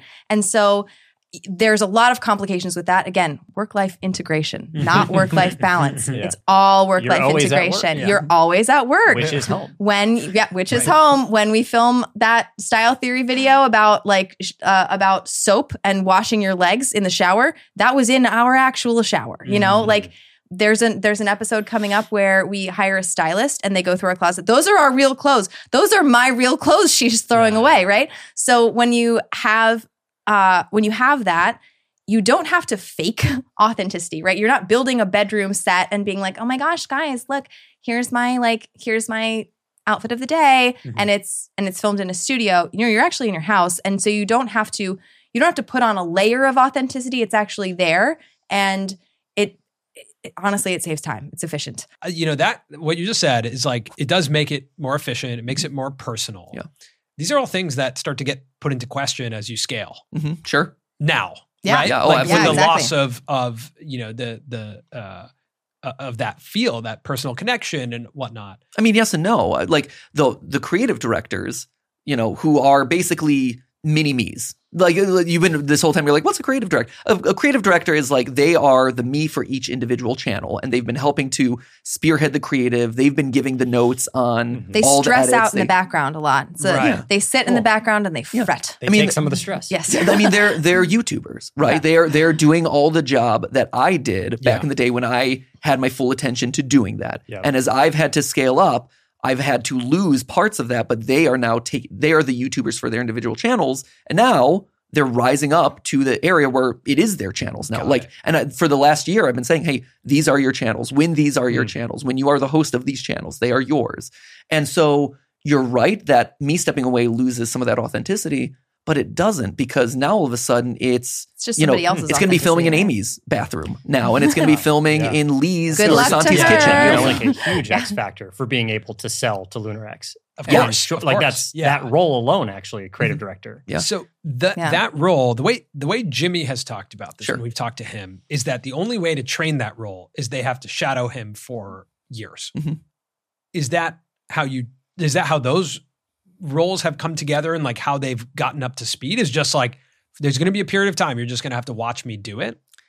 I mean, uh, There are I a would few s- things. I, I would yeah. say, I mean, first off, pretty much all of them have been a part of the team, you know, no less than three years. I think uh, Tom was three years, but he was a freelance writer for a couple years before that. Amy's been on staff for seven years, and Lee was our third editor, so he's been around for like ten years. So while they haven't officially shadowed me for all that time, they have grown up alongside They've the channel. it. Yeah, right? They okay. have watched it, they have consumed it, they have been They all an come out of integral part of right? it, right? Yeah. Like and so what does it mean to shadow someone like it, it doesn't make sense to follow matthew around an office for you know for for days or weeks at a time but it does make sense to be an integral part of the community it makes sense mm-hmm. to have grown up with the videos it makes sense to have edited the videos it makes sense to have made thumbnails for the videos that that is in effect shadowing Yeah. exactly mm-hmm. what the what the brand is what the format is what the videos are and so once you sort of have that kind of like under your skin and you can't Mhm. get rid of it then then you're already at the point where you can Yeah. take what is fun about the format or the pieces of the format that most resonate with you put that into your own voice and hopefully carry it away right? Well, and and this go again. The the beauty of the format personality hybrid, right, is people are like, oh, well, it's going to fundamentally change when you step away. And and I said this in the goodbye video, but like they've been writing Yeah. these videos Mm. for the better part a year, a year if not year, longer, yeah. right? They have been appearing in the videos on the sidelines and in shorts and stuff for the better part of a year. You know, Lee has been literally editing the videos and giving notes on those videos for the better part of 10 years. And so, yes, me stepping away changes the voice who's reading those words. But at the end of the day, like the scripting largely should stay the same. You know, there'll be Mhm. tweaks to the personality and there'll be tweaks to some of the jokes and things like that. But for the most part, they've grown up in that structure and they've been writing that structure for the better part of a year. Without people realizing it, I've just been presenting their words. And now they're just the ones presenting their own words, which is cool. presenting it with also the the flavor of post production too, right? Yes. Because it's like it's both ends of that Exactly. that really make the show. Right. And, and, And- the post production team cannot like our editors are phenomenal. Like they're more animators than they are editors, and I like we call them the editors, but they're absolutely To animators. fill 20 minutes, Mhm. right? Like tw- a 20 minute VO bed, Yep. as I'll call it, Yep. is hard to fill visually. Yep. Mhm. Like Yeah, that is yep. that is really hard to fill. Four times a week, Yeah. every single week. I We, don't- we produce we we burn through eleven videos every single week. we gosh. produce around thirteen to fifteen What do you videos every week. burn through? we use and upload and publish 11 videos every single week game theory film theory food theory style theory three gt lives which is our live streaming channel and then on top of that now there's new shorts Yeah. on game theory film theory food theory and style theory Wow. I don't understand how you do that. yeah, yeah. Yeah. I really, actually, I don't. Yeah. I don't. I like. Is there a role at Theorist, which is like as a creator-driven company that maybe a Vox or a more traditional media company would never have? Like that is making this possible. How are you? Yeah, like how are they not, right? Like how is like a Vox not putting out that much? I think there's a point of pride in being a part of this channel and knowing that what we're creating is is substantial and meaningful and and high quality and putting it out into the world. And again, it goes to that ethos of us as a collective working together to make these things happen. And, and yeah, it's it's a lot. And it is Yeah. I, I call the number of videos that we create at this point disgusting. Because it is like it is when you say, hey, congratulations, we we finished our 11 videos for the week. start Let's again Do it again. You know, That's crazy. Yeah, it's Yeah. wild, you know, But but you know, I'm no math So- guy, but 44 videos a month. Yeah. Right. It's a lot of So videos. It's- many. It's a lot of videos. videos. Yeah, At- so I think at along- the quality you guys are Yeah, producing. and the great. TLDR is like we've, we've clearly gotten them to drunk the Kool Aid. We, we've clearly all the way bought into our own hype, just absolutely Right, deeply right, bought right. into our. We're doing something really meaningful Yeah. here, guys. Get out there. No, there. I mean, at, at, but there is a point at, at you have to be like, okay, guys, like if something goes wrong, we've had um like there was there was a there was a moment last year where it's like something went wrong. We, we lost some footage for a video, and like that sucks. And you're like, oh man, I got can't believe we lost Yeah. this footage. And um, you know, we've had people like cry about it in the office, like, like unbelievably upset, and Yeah. and like you do like at some point you have to go to people and be like, you know what, it's YouTube. This This is a YouTube video. It's fine. This is a YouTube video. Nobody died. Nobody died Yeah. when we lost Yeah. footage. Like we're on YouTube, guys. It's okay. Like we're gonna be all right. Well, and the other thing too, I think, like, is we never ask people to work harder than we ourselves yeah. work. You know, and I think that that's a big part of it too. Yeah, it's a big is you know, if you think about it, you you talked about forty four videos in a month. Up until this announcement, I am in every single one of those videos.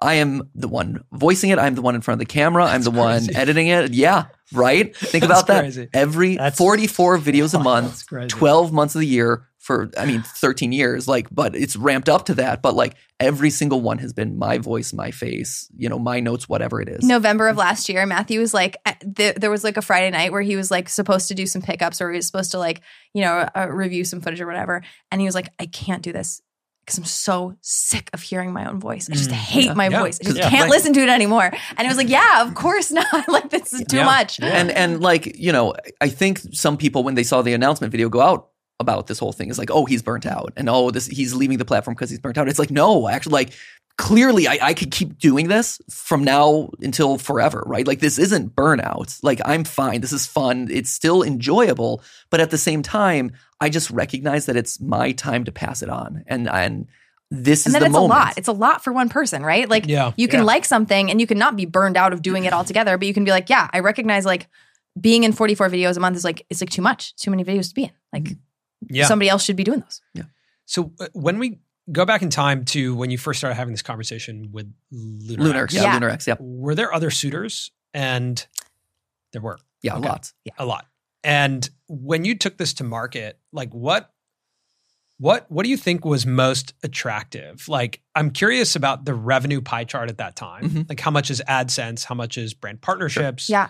Uh, what does the business actually look like? And then as you go to market with the YouTube channel, like I think people would be interested to understand what are you selling, Mhm. right? Like the IP, of course, uh, the actual videos, the you know, like what what goes into a deal like Yeah. this, and what what what did the company look like from a revenue perspective?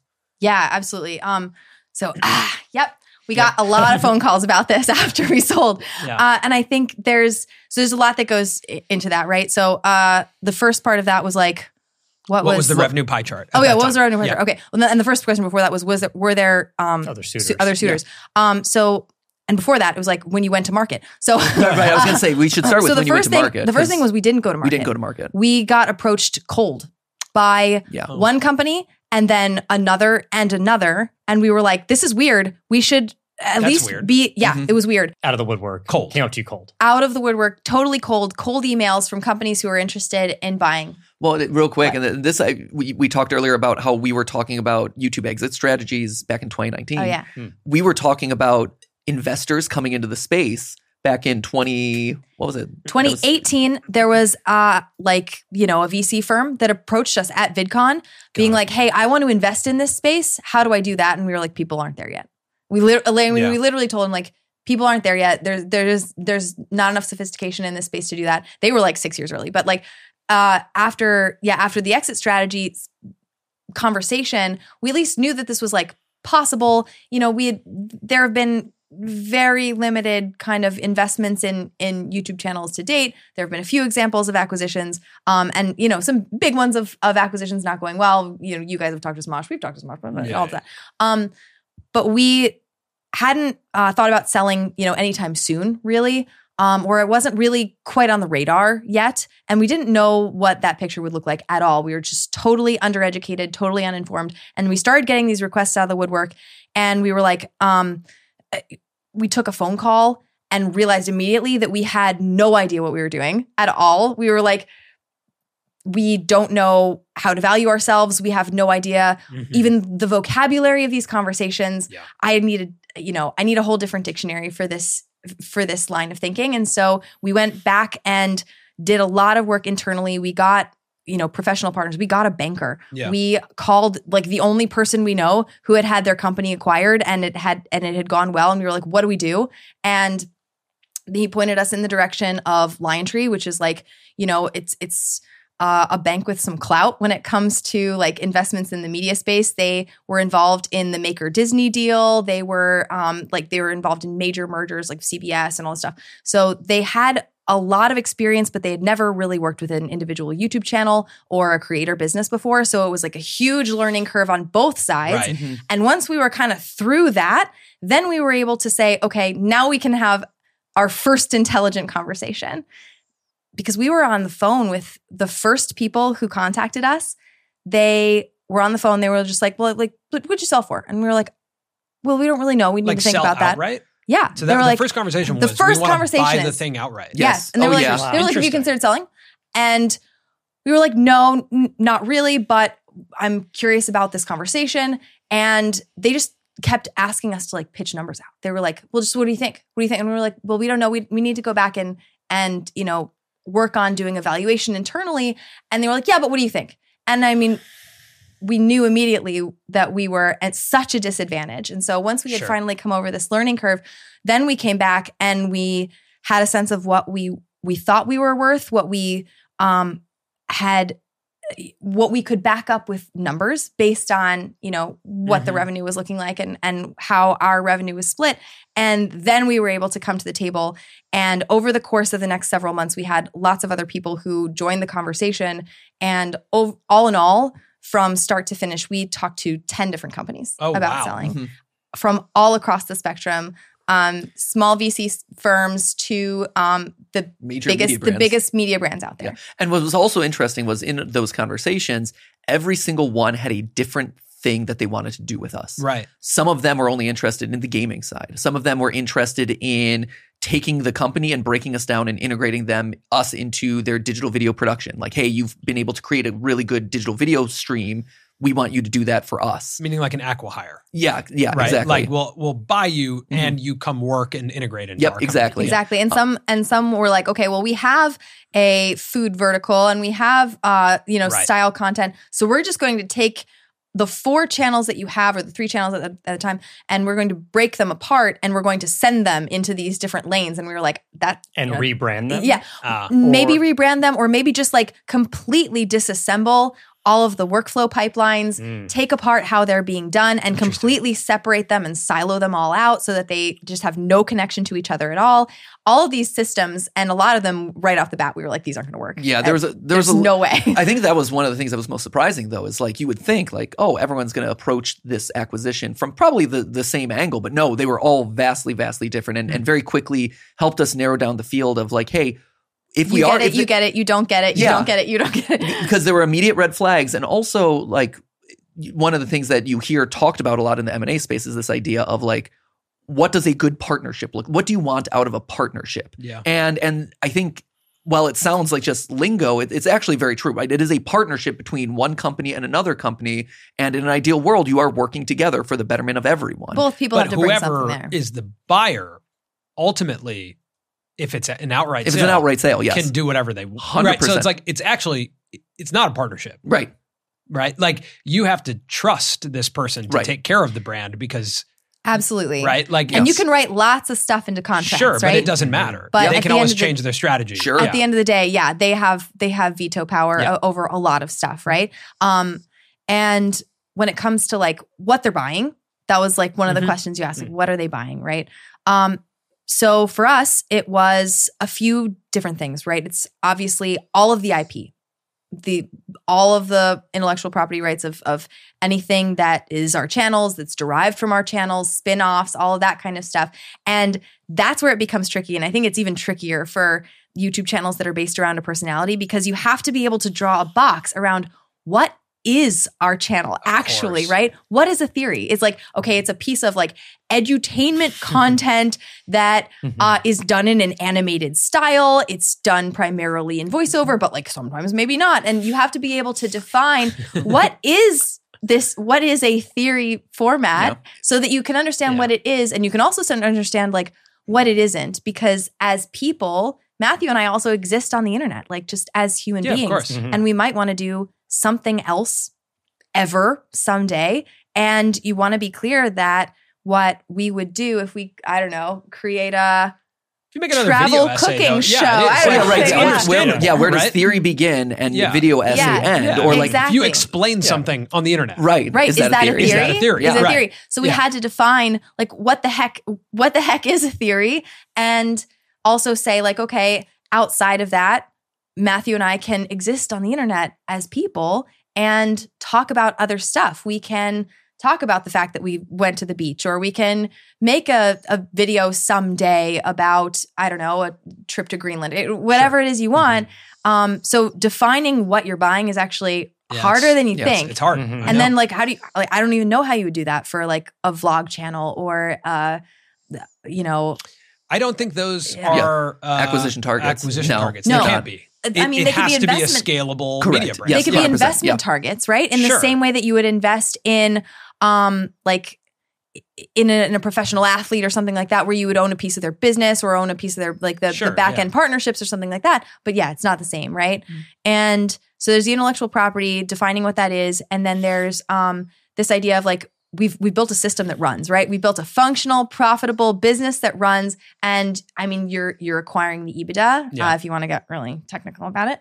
Um, but you're I acquiring. didn't know what EBITDA stood for for so long. Oh, and yeah, we me should either. for if some there's someone listening who's heard the term, used the term, and doesn't know what it stands for. I think in our industry, it's pretty much synonymous with your profit, It's right? just your Mhm. profit. It's your Yeah, it's- profit. it's a fancy Before you pay your taxes, it's what it's it's, earnings the profits. before interest, right? taxes, and amortization, And- Ah! Yeah, and something else. amortization. What is I that? know. Appreciation. What's the what's the don't- ah? what is the in Th- there's an EBITDA? ah. There's an ah in there. I don't know. See, no one knows. No one knows What the a ridiculous term. right? Yeah. Oh, Let's it's- use it's so- profit. yeah, right. It's, What's right. going on? So yeah, it's it's basically like okay, you, you- if you make a million dollars in a year and you spend eight hundred thousand of that Yeah. making the production, you're left with two hundred thousand. Yeah. Which That's is your profit. EBIT. That's I basically mean, your- basically. I mean, and then yeah. you're going to end up paying like you know whatever between 50 and 100 grand to taxes or whatever and but before you pay those taxes that's, That's your it, ebitda yeah. Mhm. that's and then it and then there's a revenue multiple on that. Mhm. yeah sure Yes. yep Did you guys learn about like because I, I don't know I don't know if you can or can't share that, but like that is something that I think that people are exploring of like what is the revenue multiple on a YouTube channel or a media business? I Like, don't think there's a standard. There's is not the a standard. Yeah, I would because imagine because it's all it's all the the stability of the business you're buying, right? So Sure. and the potential of the business you're buying, right? So Yeah. when you talk Yeah. about tech companies, oh my god, this is so this is so geeky. This is No, so this boring. great. I'm This so is why we're- sorry. this is why By the way, this is why we're here. I'm This so is the sorry for the Yeah. retention Yeah. you're losing right now. No, no, no, no. This It's, is it. probably increasing. This is the show. Right, Yeah. we've, been, we've been boring up to this point. I know. This is All this, this mushy garbage. all, all the other stuff we're cutting out. Yeah, Yeah, please, yeah, yeah. please Okay, do. great. It was Easy garbage. ease, and now we're great. here, and that's all that matters. So yeah. right, give Easy Ease the credit that Easy Right Ease- there. It, it makes the internet run. Okay, Easy does. Ease. It does. If I could invest it in just calm and peace to Yeah. many people if on I the could other just end. invest, acquire Yeah. Easy Ease as a concept, that is the best Shout investment I could make. whoever invented the easy ease. Right? Yeah. People at this point are just Googling Yeah. that. Like, look at the Google trends Yeah, after this yeah. goes out. People are going to be like, Easy Easy Ease. Ease. What's that? Yeah. Anyway, Um, please. yeah. Duh. What is Even yeah, right. all That- those words? no one knows what the uh is. What's the uh in EBITDA? Um, so so you have tech companies, right? And they've created something that's like an uh, some like amazing little app, and everyone's like, "Wow, this has the potential to reach like a gazillion people and make a gazillion dollars." And so they get some crazy multiple, 10x, 15x Yeah. multiple, like something Mhm. wild, right? Um, with YouTube channels, and and and you know. A lot of times that's not warranted, but Yeah. every once in a while it is. Okay, fine. And YouTube channels are a completely different model from that, right? Um, on the other end of the spectrum, you have traditional businesses where you may maybe like 2x, 3x or something Sure. like that. If it's like a just a tried and true kind of business, you don't expect it to change very much, you don't expect it to grow very much, the multiple is smaller because there's not all this like crazy unlocked potential Mhm. there, right? YouTube channels fall like somewhere in the middle. Also because there's subjectivity around like the key individuals. exactly 100%. Right? Like- yes, very much so.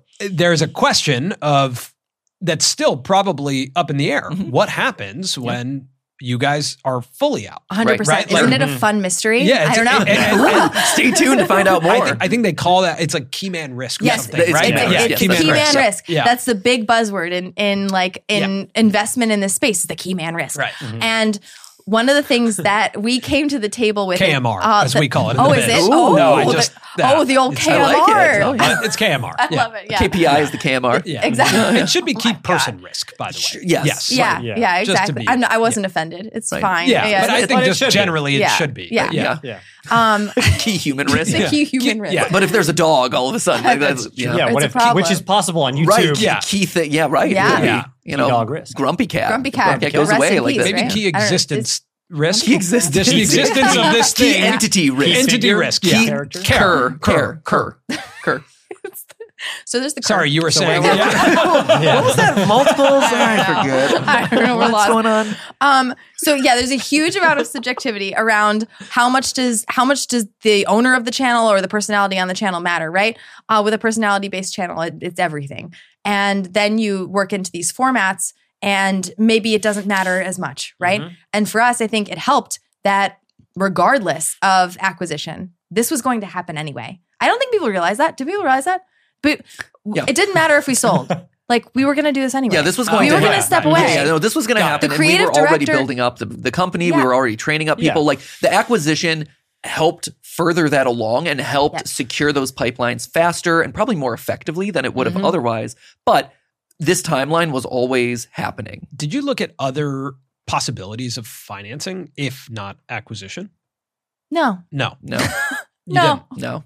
You weren't interested in that, or you were just like, F- financing comes with uh, the responsibility still there. Exactly. That's- you well- you lose the you lose a lot of control, but now all of a sudden there's a lot more oversight, right? And We're, so we're control freaks. Either we have it or we don't. Like there's there's no middle ground. That's yeah, it. we are type A plus. Understood. Here's the thing, Like, Yeah. and and we've actually so I don't know. I think we're a lot more uptight about this kind of stuff than other people, but we've talked about this as it relates to even stuff like Patreon and fan funding, um, which are wonderful tools. They are great, but as soon as you take money from someone, and this is just like kind of a hard fact of the world, and it sucks. As soon as you take money from someone, money isn't free. You Mhm. owe them something. yes. You have a res- another responsibility. And we already felt a lot of a lot of responsibility. We've already been over that. There's a lot of responsibility. And so when you when you take an investment, right? You've taken money. And now you owe something. You are expected to pay that back in multiples, in fact. And so if we were confident in the bu- business that we're building, like great, we're, we're fine on our own. Having that middle ground just wasn't an appealing idea for us. And I think for some people it really is because they Mhm. feel like they have a partner, but they still feel like they have all this ownership and control.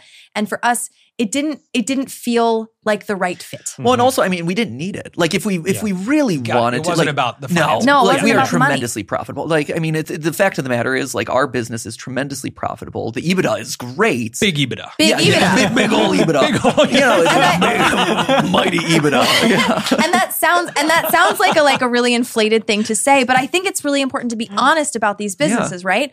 A They're lot of them are margin. incredibly Yeah. high Yeah. margin. Yeah. And that's not and we've like you know uh, through various weird emails that we've gotten over the years, we've gotten sent a lot of other people's books, other big creators in the space, and they are just as profitable. I mean, like Yeah. there Yeah. this is something that I think is an honest conversation to have and they don't need financing. They don't need like a cash infusion. Right. They have it. Yeah, It's so- called it's called Yeah. brand deals. so we're getting assets. more Yeah. money but with you know but you're But sacrificing control. control. and and i think it's you know it's important to know you know i, I think for us it, it's one thing to say like oh look at us big ebitda this and that but it was always intentional because like we are very fiscally conservative because Yeah. of that responsibility that we Sure, feel sure. to our audience Totally. 2023 was a hard year for this industry because there was a lot of tech shakeups as a, a lot of people Yeah. are getting laid off. There was a lot of uncertainty on the platform as shorts take up more screen real estate. And so those long form videos that actually monetize are getting less and less views as short form, which doesn't monetize, slowly to, you know, take over the screen Mhm. space, right?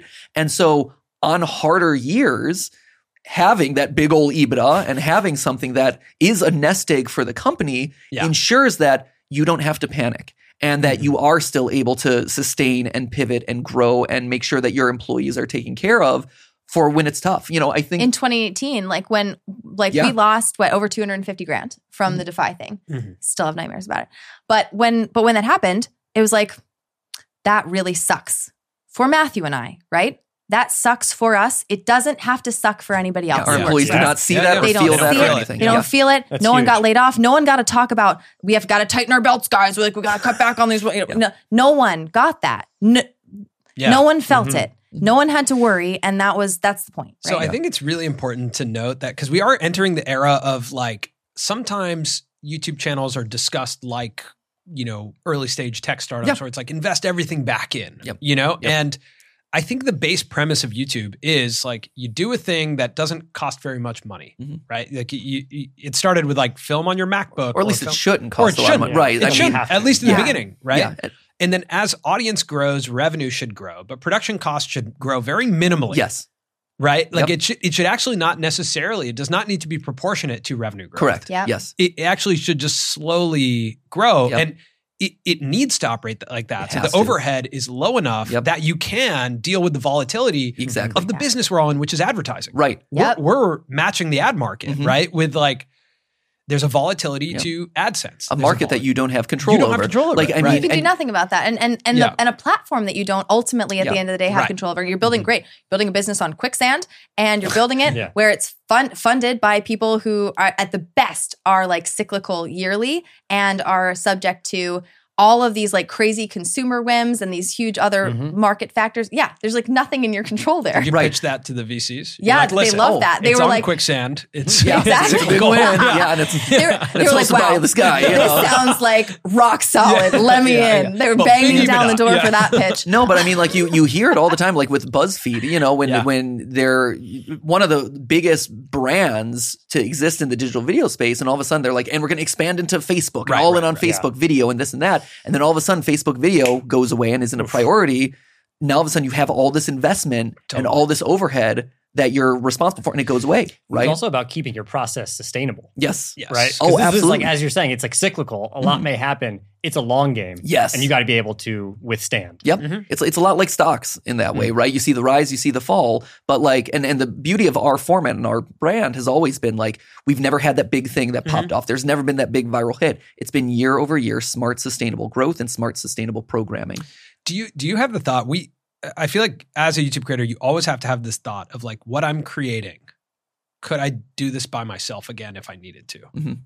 Do you know what I mean? Like yeah, absolutely. I feel Yeah. like you kind of I had to let go of that like a while ago. Like that's the thing Like, there's no way, right? There's no way Yeah. to Mhm. even it, to even come remotely close to anything anything like the scale and anything like what we're doing now because specifically because you know like you said before you hire people who are much much better Sure, at doing different parts of it than you are and there's no way for us to replicate those skills at this Yeah. point there's no chance but the idea that okay we're going to launch another channel but guess what it's not a different format it's using the same writers because they've Mhm. just written a food theory now they can write a style theory right. And- Interesting.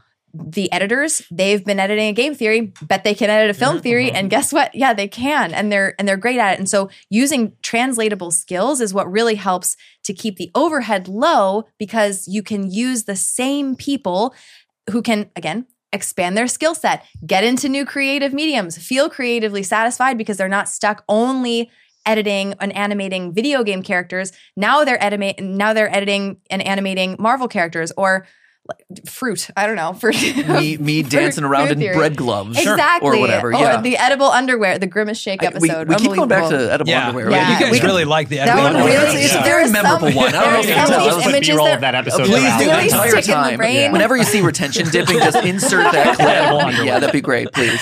um and and that's how i think we, we've been able to keep overhead really low because we're adding to the same group of people who can do everything we're not creating completely separate teams to do all of the different channels it's really all one big pool and that's also the only way that you keep it even remotely feeling like the same brand right Yeah.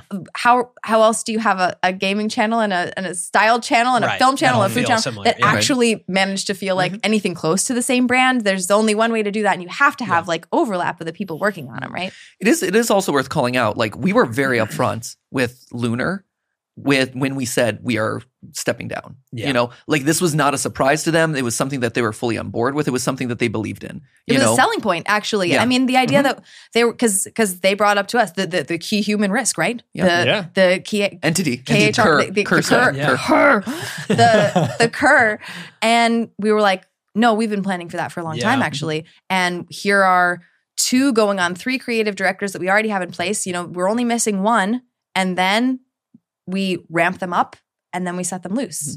And, And, here's our training plan for them, Mhm. and this is what Yeah. they've done so far. This is where they're going, and and all of a sudden, you know, like we were talking about, that, that key entity risk is a, is scary for a lot of investors and a as lot of people. be, as it totally should be, 100%, rightfully so. 100%. Yeah. Yeah. But the fact that we were that? already in the middle of the process, the fact that we had already had data to show, like, hey, these people are liked by the audience, and and look at all these scripts that they've produced that have been well received, and the episodes where I haven't done voiceover, those haven't shown a significant performance dip. Like all of those things combine into like, hey, we are willing to take this journey with you, and, and we support where this brand is going. yeah, and kudos to them Yeah, for, for I- doing I think that. it was I mean, great. huge. Yeah. huge. How how important was having data around launching new channels and new verticals? Because I imagine that's also an X factor of like, well, we have a team here. It could launch. They could launch fitness theory. There could be tech theory. Sure.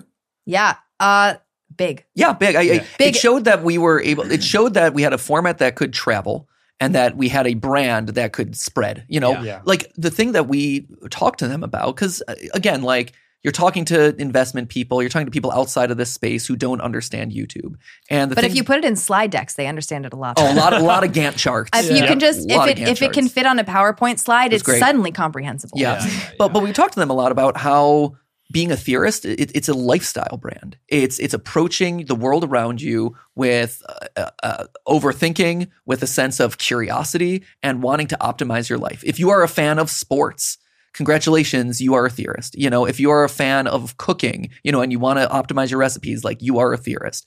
And showing that we had had success in film and food and and gaming that was already a point. And and saying like hey and we are a couple months away from launching style theory which is fashion you know fashion beauty which is a whole separate audience and vertical that we can tap into and here's you know sports theory if we ever are able to find a, a system where the sports leagues can get involved which you know it's, it's That's not. Yeah. it, we've talked to them they wanted Yeah. too much control like Yeah. but it's one of those things that like hey maybe at some point espn or hulu or any of these companies are looking for ancillary sports related that content will happen. Oh, Yeah. absolutely. Yeah. I, I am sports theory would have been our first spinoff. Yeah. Like we had Yeah. very serious talks with all the sports leagues back in the day. They wanted to like own pieces of all the content Yeah, and all yeah. this It stuff. was- Again, it was ahead- control but it freaks. will- we either have it Yeah, or we yeah. don't. but it absolutely Yeah. will happen. Same thing with music theory. Same Mhm. like our audience has been asking for book theory forever. I That's mean, cool. like Hmm. it really can spread out and each one of those is its own interesting merch vertical. Uh, You know, food theory is able to capitalize off of pots and pans and cookware, and we're testing out the best cookware, and then we're making our own.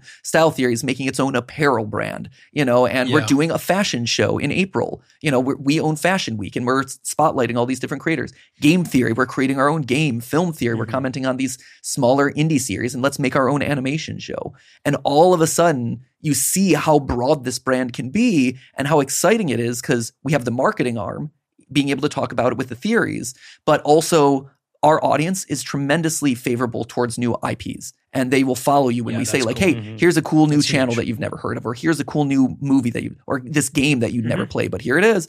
They'll follow us with those places because we have that trust. And so instead of talking about other people's products and, and ideas and stuff, like, why aren't we creating them ourselves and then solving it internally and figuring or seeding it out for Mhm. them to, to talk about? And when it comes to launching the new channels, I mean, it's excru- it's it's excruciating. We have like the most uptight process for launching a new YouTube channel that I've ever heard of, and we had basically, for lack of a better term, like an actual playbook for how to launch a YouTube See, channel. that's the that's the playbook that existed long before That anything is else. Yeah, actually that's- we had a channel playbook. launch playbook Let's hear it. and we had you know we've given talks about this we've consulted a lot of people on this and it comes from just an uh, overweening amount of preparation ahead of time. We research every vertical that we go into. We watch everything in that vertical. We understand how the hosts talk to the audiences. We understand the colors they use how long they episodes are how often they post what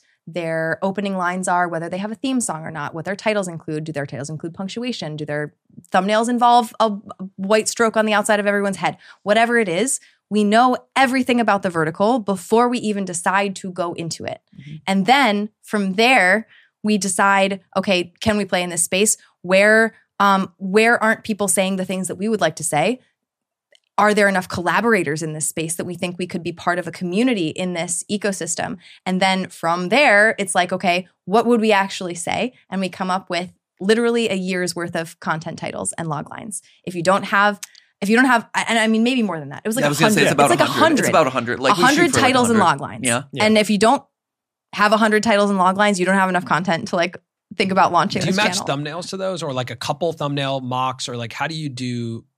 Totally ha- like you do. Okay. You get you have I mean, you have to think about the audience that you want yeah, and what they're already watching. of course. Right? So I Yeah. mean, I I think it's I think it's very common practice for other people to do this as well. And what's sure. really fun is when we start to see people doing it back to us. That's when we know we're actually part of a community. Um, Style is a great example of this, where we have uh, channels that we super admire in that space.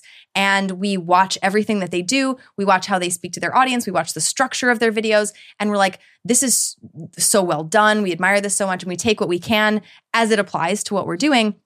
And we do that same thing with with thumbnails to try and say okay if we want a similar audience to kind of watch our stuff how can we make them feel comfortable enough to click from this video to our video right? Yeah. how can we bridge that gap for them if they've never been here and they don't know what to expect? Can we make them feel more comfortable? Can we help bring them over? And we've started doing that in the style space. And we've just as of a few weeks ago started seeing other people mimic our thumbnails in that space and Yeah. we're like oh we're in We're in. we, Yeah. we're here It's so interesting. and and now and now we're having a dialogue with mm. those other channels and then maybe we collab with them but if not we know that there's like this implicit friendliness of like okay we are helping each other and we are supporting each other through a visual conversation or a like a format conversation where we know that we want our audiences to talk to each other Then it's so interesting. interesting. It's- The it's super vertical, cool. like, Yeah. and analyzing your vertical is something we talk about a lot. Yeah. Of Mhm. like, how do you even do that? Yeah. because your vertical exists on YouTube, right? Right. Which you have to study Yeah. Yeah. deeply because the suggested videos. I think it's a very Mhm. interesting thing you're bringing up.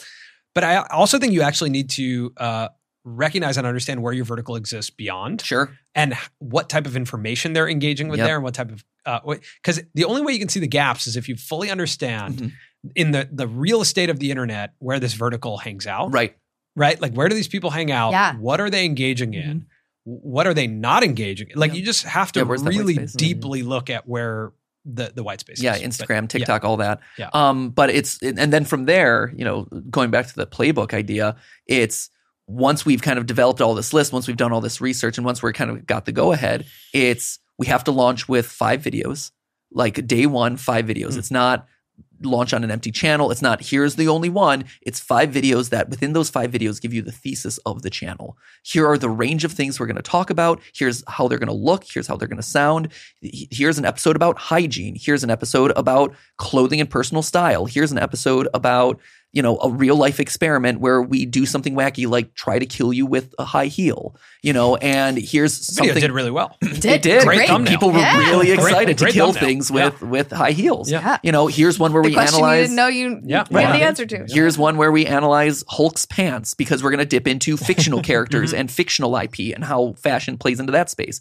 And then from there, you know, we've taken you on a watch journey. You've gotten a sense of like Mhm. what this audio, you know, what this channel represents. And also from our side, we've gotten a sense of what videos have gotten the most traction. And we see like, oh, they really like this one. They didn't care for this one as much. Like maybe we need to, you know, Mm. do we still want to pursue this? Do we want to kind of like merge more into one area or another? Yeah, we can But- turn turn the dials in the background about what kinds of topics we're covering based on that initial uh, burst of viewership that we see. And when we're when we're going in for an actual channel launch, we also focus all of the attention on it. Right? Um, Style Theory is a great example. We got to a million subscribers in sixty two hours. Right? whoa Yeah, yeah, Was it? quick. Was it 62? Yeah, wow I think it was like yeah. I think it was less, but Was I it less? uh, But anyway, it was one of those things though. Like again, you're- anyway, you're it was like it was structuring very Yeah, short, crazy. right? It was Yeah. a very short amount of time because we intentionally sent people to a channel everything we had from every other Right. channel. We pointed straight Mm-hmm. at it and said, "Go watch this right now." And we when they landed there, they landed on five 20-minute episodes. If you make it through all those episodes, it's 100 minutes of watch time on a brand new channel. We actually got we got flagged or something. P- YouTube thought we were like we were spamming. We were spamming. yeah, because of And they like tried to demonetize the channel. There were, there were like problems early on because we got it worked you- out. YouTube's But- like internal systems like couldn't handle Yeah, all of the yeah. watch minutes that were suddenly flooding to this new channel.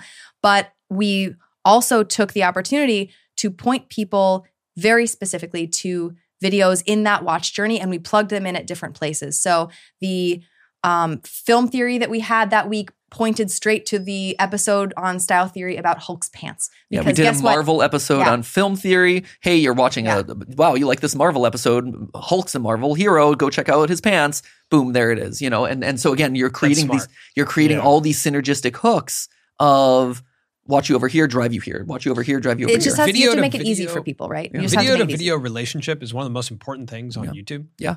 I think we found that like sometimes, uh, you know, like sometimes we'll m- make a video with a creator and then they'll put out a, a you know, big video six months later. Yeah. But it'll, there will It be a connection, Yep, right? And then that, the interview will Yeah, d- just immediately boost because there's like a Mhm. a connection of an unbelievable amount of suggested Yeah. traffic, and so I think So- the best example was we interviewed Ryan Trahan right before The he Penny went out on the Penny series. series. Yeah, sure. So it came out Great. in the midst of it, Yep. and there were 30 plus videos that could recommend. Yeah. Yeah. Here's this episode of him That's talking. about it. fantastic. Absolutely. That's amazing. so Suggested video is the such a powerful force on the platform, which is also one of the reasons why YouTube in 2023 is hard, right? Again, going Yeah. back to that Yeah. idea of screen real estate becoming more and more limited Yeah. as YouTube tries to make two platforms, two pretty distinct viewing experiences work on one platform, you know, with shorts and with long form, that you've seen suggested video kind of be in this unstable state and kind of like in this state of flux right now, I which is also interesting. think suggested video is getting put into question with connected TV viewership, yes.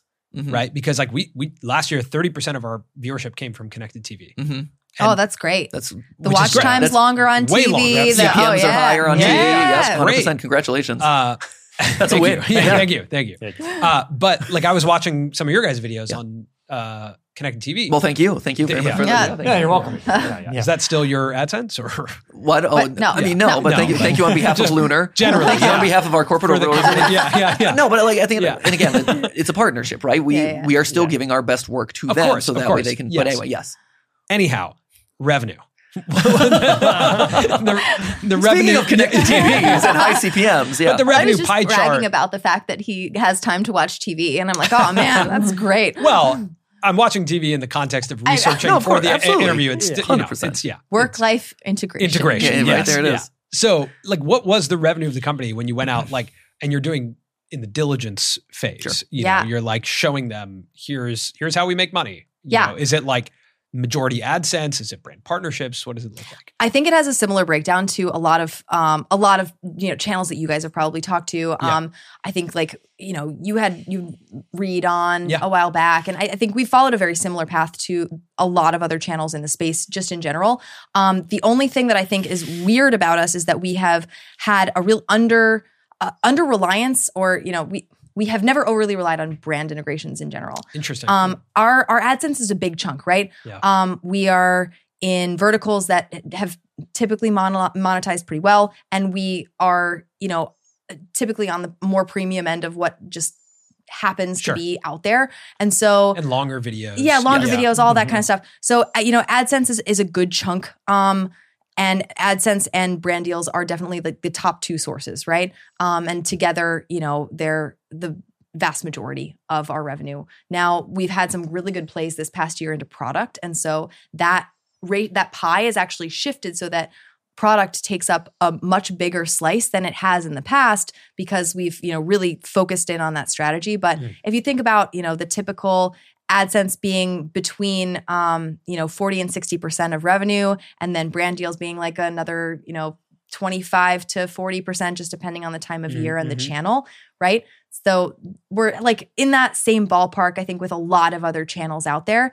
But we're also in four different verticals, right? Yeah. So some of them do great on the AdSense front and Got might it. be a little bit harder to score brand integrations for, and some of them like clean up on the brand deal front and um and might have like a slightly lower CPM or might mm-hmm. have a more volatile CPM. the the actual fascinating thing about it too is, and again, it's it's kind of like having a diversified portfolio, which is fantastic. Like Right. in 2023 alone, I'd say outside of Style Theory, but every other channel was the top earning channel at some point during the year, during at Oh, some at, Oh, during wow. one month. So for the vast majority of the year, it was Game Theory because Game Theory always tends to be because Yeah. it's the oldest, it's, It's the got a longest, it has huge back catalog, it's, right? It's a huge back catalog. catalog. Great, right?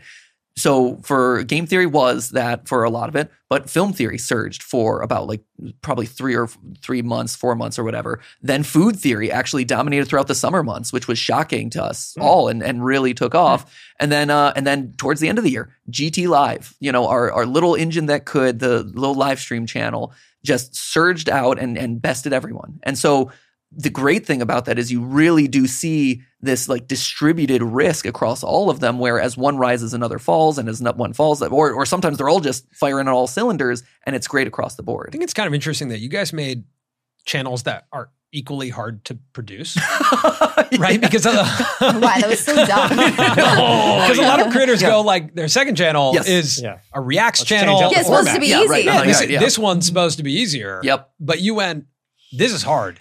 Yeah. Let's make another one. Let's make it all hard, It's actually 4x how hard this is. No, totally. Yeah. Because that is, because that that that I feel like is what uh, eventually happens. Is Yeah. like again, you make the Reacts channel. It's like okay, this is easier to produce, Mhm. uh, and it's doing a million views Yeah. or t- you know three million views, and that means that the margin's higher over here that can Right. fund this thing. Yep. Yeah, But that would have been smart. You didn't do Yeah, that. that Clearly. would've been you the figured something out. Yeah, you You're doing 11 in a week. Right. Like, There's some sort of process. A lot, Yeah. a lot of manpower, a lot of talents, Yeah. a lot of a lot of passion. Yeah, but I think like uh the reason for that wasn't because we wanted all the channels to be hard. It was actually because originally, if you really, really go back to it, is because we thought that one channel wasn't just going to survive, right? Yeah. So when Got it. 2015 came around and game theory had been around for four ish years, Hmm. we were like, okay, well, you know, this is YouTube. The maximum, Hmm. the maximum lifespan of a channel is five years. So we got one good year left, and So we were like, let's launch a new channel. let's launch a new channel. As as one kind of crests over Yeah. the hill, like let's launch the other thing, so that way this one is now Yeah. the thing that's carrying forward. Wow. Well, this one kind of goes down. How funny. But lo, right, but lo and behold, it's like, but we kept it alive, and it's Yeah. and it's still going and stronger than ever. And so it's like, well, okay, well, cool. Yeah. And then food theory, we wanted to do food theory for a long time, but it was one of those things where we just needed the manpower to do it, Mhm. and we're like, well, let's let's launch food theory because these other guys are getting kind of long in the tooth, and you know, like maybe creatively, it's starting to get a little bit hard to find things or whatever. Food theory, like, oh my gosh, there's a burst of fresh air, and also everything else continues Yeah, and thrives yeah. again, and so it's uh, on one hand, it's did we anticipate having like five channels and all of them being very difficult and time intensive to produce? Yeah, no, No. I mean, no, we didn't really No. because but uh, because we built them in a way of like, oh well, when one goes, the next one rises. Got it. But then they all just lived on, and it's like, oh well, this is great, woohoo, success. Yeah, hey, You know, yeah. yeah, right, yeah. What are you guys' roles right now at Theorist Media, and how long are you going to do those roles? What a great question. What is our role? It's, so okay, so so why is, why, why is this a difficult question? Uh, so Theorist has an org chart, right? Yeah. We have a piece of paper that says You're just a couple that lives in the office. I mean, Kind kind, of, of. yes. And our They son can't has get you out. 12 best friends who live in the basement. I mean, Um, so- we're the landlords that Yeah. awkwardly Yeah. live Yeah. over the offices. Um, so so th- so there's this an org chart, right? yeah. And it has everyone's roles, and the editors report to this person, and the writers report to this person, and the creative directors, and all that stuff. And we are not on it. You're not on technically. the org chart. We're not on the org chart. We are kind of like floaty So- bubbles. So there's the org chart, and then there's a circle around the org chart, and we are these like little planets in orbit around Wow. the org chart. And so our my day to day existence, I I can't speak to whatever the heck you're going to be doing after you're not hosting all of all the other four jobs that you have. I was gonna say, right? But when it comes to what I do is like I can I might be in any part of that org chart at any given time and I'm in like five of those places at once. But at the end of the day, my primary objective is being the one to say, okay, where where are we going in a year? Where are we going in 2 years? What are what are we supposed to be accomplishing right now in the bigger picture? And that's why I was the tip of the spear for our acquisition and that's why I was um, the tip of the spear for the, you know, all of that research for the style vertical, all of watching all of those videos, all of defining what that space was. That was I that was me, right? And so I'm behind a lot of the stuff and and sort of the the foundation of a lot of the stuff that our our whole team ends up building, which is really cool. And then and then me meanwhile, like on paper again, like I'm still CEO, I'm still listed as president of the company, but really what I function as is chief creative director. You know, Mhm. for, again, like if if they're all kind of like their own Chief up- creative director director. Yeah. C- the CDD. yeah, Yeah, the, C- yeah, yeah, yeah. the CDD. Yeah, standard Um, CDD. The standard CDD, classic, yeah. classic CDD. Where if if you have kind of these these uh, creative directors who are learning how to be YouTubers and get a control over the whole production process and the, the creative, and they're leading their individual channels. I'm then kind of like brand supervisor. I'm helping to to to supervise them and you know give them advice and and weigh in on programming and serve as a mentor and a coach to them and a support network to them when it comes to hey how are we how are you communicating with the editors? Are you getting what you want out of them? Like how is that relationship happening? How do we work on the the the writers you know portfolio? And how do we you know make sure that we're they're being trained up and learning the, what what is a Mhm. theory and how do you write that? Um how's programming? Let's learn about that. And so really as as the elder statesman of theorist you know i'm my job at this point is making sure that the the video production and the creative pipelines are running smoothly and cleanly and communication is still going on so that way again I'm functioning as the audience. I'm representing them and telling the creative directors how to continue to relate to them in a way that makes sense and and feels appropriate. But also to Lunar, where it's like, hey, Lunar, this is our business. This is how we work. This is what our audience stands for and, and who they are. And so as we pursue new projects like fashion shows and video games and you know new theory wear lines and things like that this is how we you know, this is what feels theoristy this is what feels appropriate to them this is the sort of stuff that we as a collective can be excited about moving forward is there is there a moment where you're fully out and is that planned or is it just like Are you not- ever fully out of YouTube? YouTube is always with you. Yeah. And steer always it in in your here. heart. but I guess not. Yeah, not, not like fully out of I agree with being that. on It's YouTube. with you but- till yeah, yeah, it's probably with you. Yeah. like a virus. Yeah. Yeah. like, is there is there like, are you hiring a new CEO of Theorist? Are you w- working towards like actually being out of this business? I think there's a yeah, I think there's a world where you know there are other people who can rise up and take over our responsibilities. Yeah. you know, because we are nebulous and because we Yeah. are there, you know, and there are people in our company who are ready to take on those responsibilities and I think, you know, with a bit more training and with a bit more practice could very well take on those those roles, mm-hmm. right? Yeah. I think it's really, I think there's a, like, there's a lot of hubris in being like, no, I'm irreplaceable. Sure, no one can ever sure, replace sure. what I do, and I'll never be able to leave because of it. Like that's that's first of all, who wants that? Like the best thing that you can do for yourself and for any company that you work for, and this goes with like anybody, is make yourself replaceable. Mm-hmm. Like find ways of taking bits of what you do and carving them off and training someone to do them as well or better than you can, right? And eventually you'll have taken a lot of a, a lot of the parts of what you do and and you'll have been able to empower somebody else to do those and that's that's a pretty amazing thing to that's a gift you can give to someone like it's pretty awesome Mm-hmm.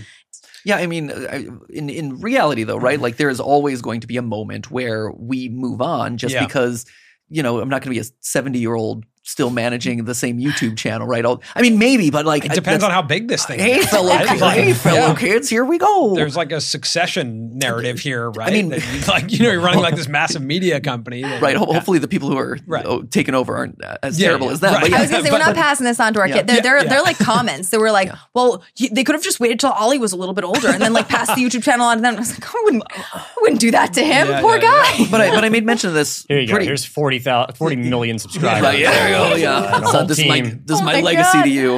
Um, I know you're no, just getting into sophomore year of high school, but This is it. We Good luck with the acne time. and the YouTube Yeah. channels. Um, but I, I mentioned this earlier, but like at the end of the day, you know, we we love learning. You know, I think this is one of the first things that we said as, as a part of this is like we thrive off of learning and challenging ourselves. And there's there was this truism in theater where like when I back when I was in theater, like if you could do anything else, don't do theater. Uh, because right. it's it's thankless. It's it's a pretty miserable experience. You're out of a job every three months. Like even if you're working, like it's it's it's a tough business to work in. And you know, and I was able to find happiness outside of theater. And I think for Steph and I, you know, you you look at YouTube and it kind of functions in, in a lot of the same way, right? Where it, it is this, like you said, it's it's this all consuming thing that you're constantly inundated with and you're constantly absorbing and this and that. And we just by the nature of who we are and our intellectual curiosity and stuff, we have other interests. I think that's what's helped the creative of theorist work so well. But I think like you know, I love rock climbing. I love, I want, I'm teaching myself how to ice skate right now. You know, I want to, there's a whole back catalog of books that I want to read that I've never gotten to read before because of how much time it's taken. And hopefully on the other end of this, this host transition, I have the time to do that sort of stuff. And we're very unhealthy. It should be Yeah, stated. Absolutely. We don't live a particularly healthy lifestyle, right? Yeah. There, there. If you know, like life is a balance, shift your weight kind of thing. There, there are shifts that can happen here where we can pursue other things that also make us happy, in addition to YouTube, Yeah. Mhm. and find ways of pursuing those. And Yeah. those, you know, make you a better rounded person, but can also make you better at business. Are you Yeah, talking about the honesty. Are you talking about fun? Right. Well, actually, we're talking about happiness. Oh, So- yeah. Sorry, the other thing. No, Yeah. and so and, and I think this is Stephanie uh, read this very influential blog uh, A long time ago. a ago. long, long time ago, It and was it unbelievably, unbelievably impactful on my whole life. Are you ready for it? No one, I don't think anyone actually likes this when I tell this story. So sorry in advance. no, I, So, I think it's, okay, I like, enjoy, I like, everybody. I I'm like this story. prepared to be uh, Underwhelmed. un- Bored and underwhelmed, and Yeah, uninterested. great. Yeah. I mean, maybe I can tell the story, and then maybe it'll be better. Do you know that that's happened? So, okay, so, so. okay,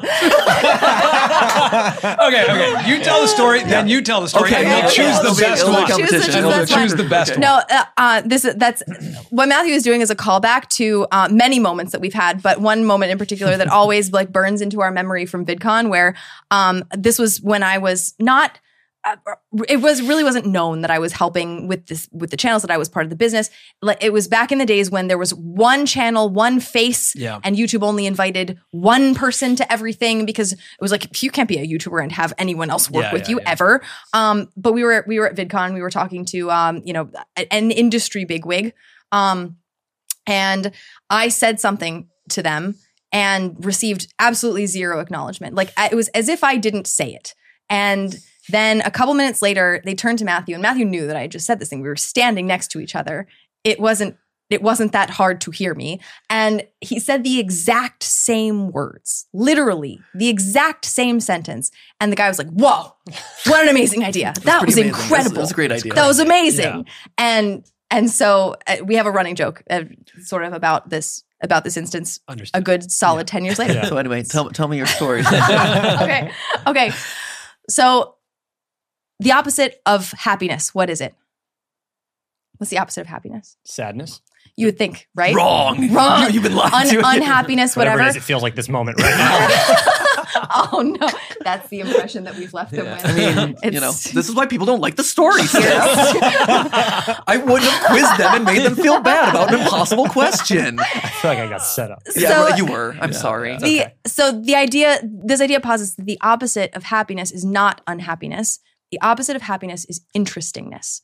And it comes from a study that was done in the early 2000s where you interview a bunch of people who some of them have really high powered jobs where they're traveling a lot. They have like unbelievably hectic busy lives. And some people have like very very predictable like suburban schedules where they don't do very much and they live in these like sort of small towns and stuff like that. You interview these two sets of people. The people with the really high powered careers who are going and coming all the time, they describe their lives as extremely interesting and mostly unhappy. And you look at the other set of people who have a very predictable life, they have a very normal, average kind of existence. They describe their life as not very interesting, but pretty darn happy. And so you have this spectrum that doesn't go hmm. from happiness to unhappiness, it goes from happiness to interestingness. And the more interesting your life gets and intense and crazy, and you recognize, like, wow, my life is super interesting right now. But most of the time on a day to day basis, you are not very happy. Wow. And hmm. it's about this idea of where do you want to sit between the spectrum of happiness and interestingness at different points in your life. And we have pushed ourselves for the last Yeah. 10, 13 years so far in the direction of interestingness. And on a day to day basis, we're like so stressed out most of the time, right? And at this point, we can move somewhere else toward the happiness end of that spectrum, right? Maybe a little bit less interesting on a day to day basis, but maybe a bit happier. Mm. Hmm. I, I love I that. love that. And I think you did a great job You're not going to Yeah, top yeah, it. telling that story. I got. I mean, I, I don't think I can Yeah, I that. don't That was perfect. can. No. Yeah. But that essentially suggests that happiness is connected to simplicity, right? It is, right? yeah. And I think that like it takes a lot to realize that. And I, I don't know. I wasn't someone who believed that. I was like, yeah, you get out there, you do all this amazing stuff, and you're going to feel so satisfied and accomplished. And you do. And that's the thing. I think I feel really satisfied and accomplished with a lot of the things that we've done. But I think about my happiest moments, and they're absolutely some of the They're simplest. super simple. Yeah. Yeah. I mean, I mean, if you think about it, right? Like, even take the example of a sports car, right? Like a high-end, super-powered sports car. All of a sudden, you have to worry about the maintenance of Yeah, it. yeah. You have to worry about like, oh man, if I take it to the stores, like I need to park it far away because someone might dent it. The streets are too bumpy, and so it like might bump. The, you know, the mm-hmm, the mm-hmm. car insurance is expensive. Like I have to run the engine at a certain rate because the engine doesn't function on like 25 per hour mile per hour roads. Like there's a lot of stresses that come with the interesting and exciting thing of having a sports car, right? Whereas you know, if you simplify it and and go with just kind of like the happy option of like, hey, I have a car that runs well and it's I don't have to do extra maintenance for it. It's totally fine. That's perfect. Like there is there is a beauty in the elegance and simplicity of of normal everyday life that allows you to mm-hmm. put away a lot of those stressors that come with being interesting and pursuing an interesting lifestyle that allow you to just have happiness. In other words, mo money, mo problems. Mo As, problem. yeah, wise man once said. right. Wise man once You said. know who's really good with this is Ryan Trahan. Mhm. I, I always say if there was one YouTuber I could be, it's Ryan Trahan. Yeah. Like I think he has found It's a great this this amazing space of simplicity. He has a small team. Yep. Oftentimes he's filming with just himself and an iPhone. Mhm. He can, you know, I remember I I think he told us he edited a, a video on the plane ride back from shooting the video with Uh-huh. his editor Zach, and like it's a very simple setup they Yeah. have now. Um, and he's he's been able to excel Yep. in that simplicity.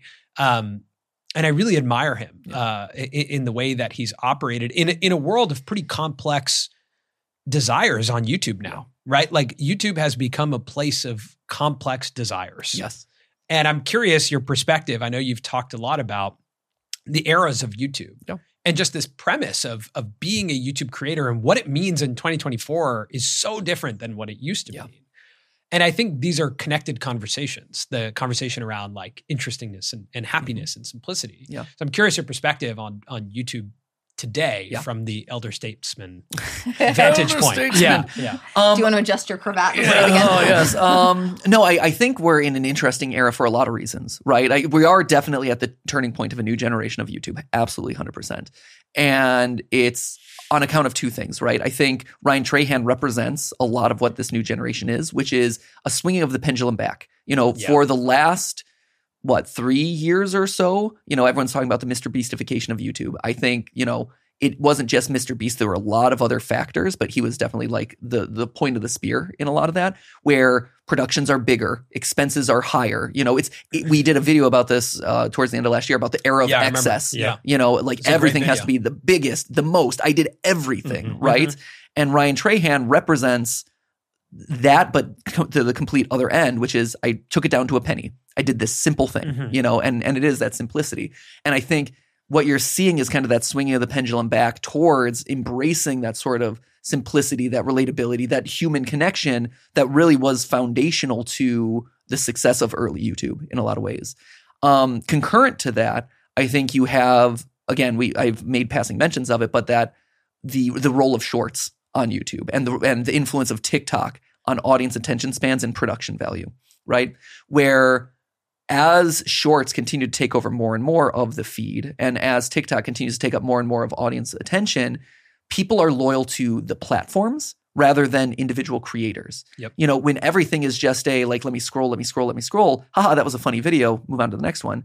You don't you don't appreciate who was the person who actually made it, mm-hmm. right? Mm-hmm. Like when you talk to people about TikTok, they're like, "Oh, did you see that funny TikTok where Yeah. The guy did this. yeah, the Yeah. guy did But this. who was the guy? Like, yeah, who was no the guy? And they're like, Yeah. oh, I forget what his name was. I get, and they have Yeah. to maybe they saved it. They have to dig back through it, Or they can never find it again. Yeah. or, or it's just gone. Yeah. For me, I'm like, I can never find that again. right. I will never Mhm. see this. It's it, that's exactly right. And so everything is this like passive watch experience where you're loyal to a platform, Mhm. you're loyal to the feed, but you're not loyal to a creator. And it's very hard for a creator to kind of like put their stamp on that video and stand out from from that crowd, right? You were talking to somebody else. I think it was like a, I think it was a roundtable video that you Mm. guys did Mhm. before the Streaming. Oh, it was Streamys. uh, uh, Yeah. Michelle Khare Yeah. and uh, yeah, yeah, yeah. I think yeah, yeah right? and and a, and a bunch of other people who were talking about how um there are it- it's it's really hard to um gr- like the, how they see a lot of trending videos from this past year but not a lot of exceptionally growing creators there was Yeah. there was a comment yeah. like that Zach that really was in that re- one too. yeah, Yeah, there was a had a comment that like that really conversation resonated about about that. that Mhm. and I I totally agree I think that's a great way of putting it where yes lots and lots of trending videos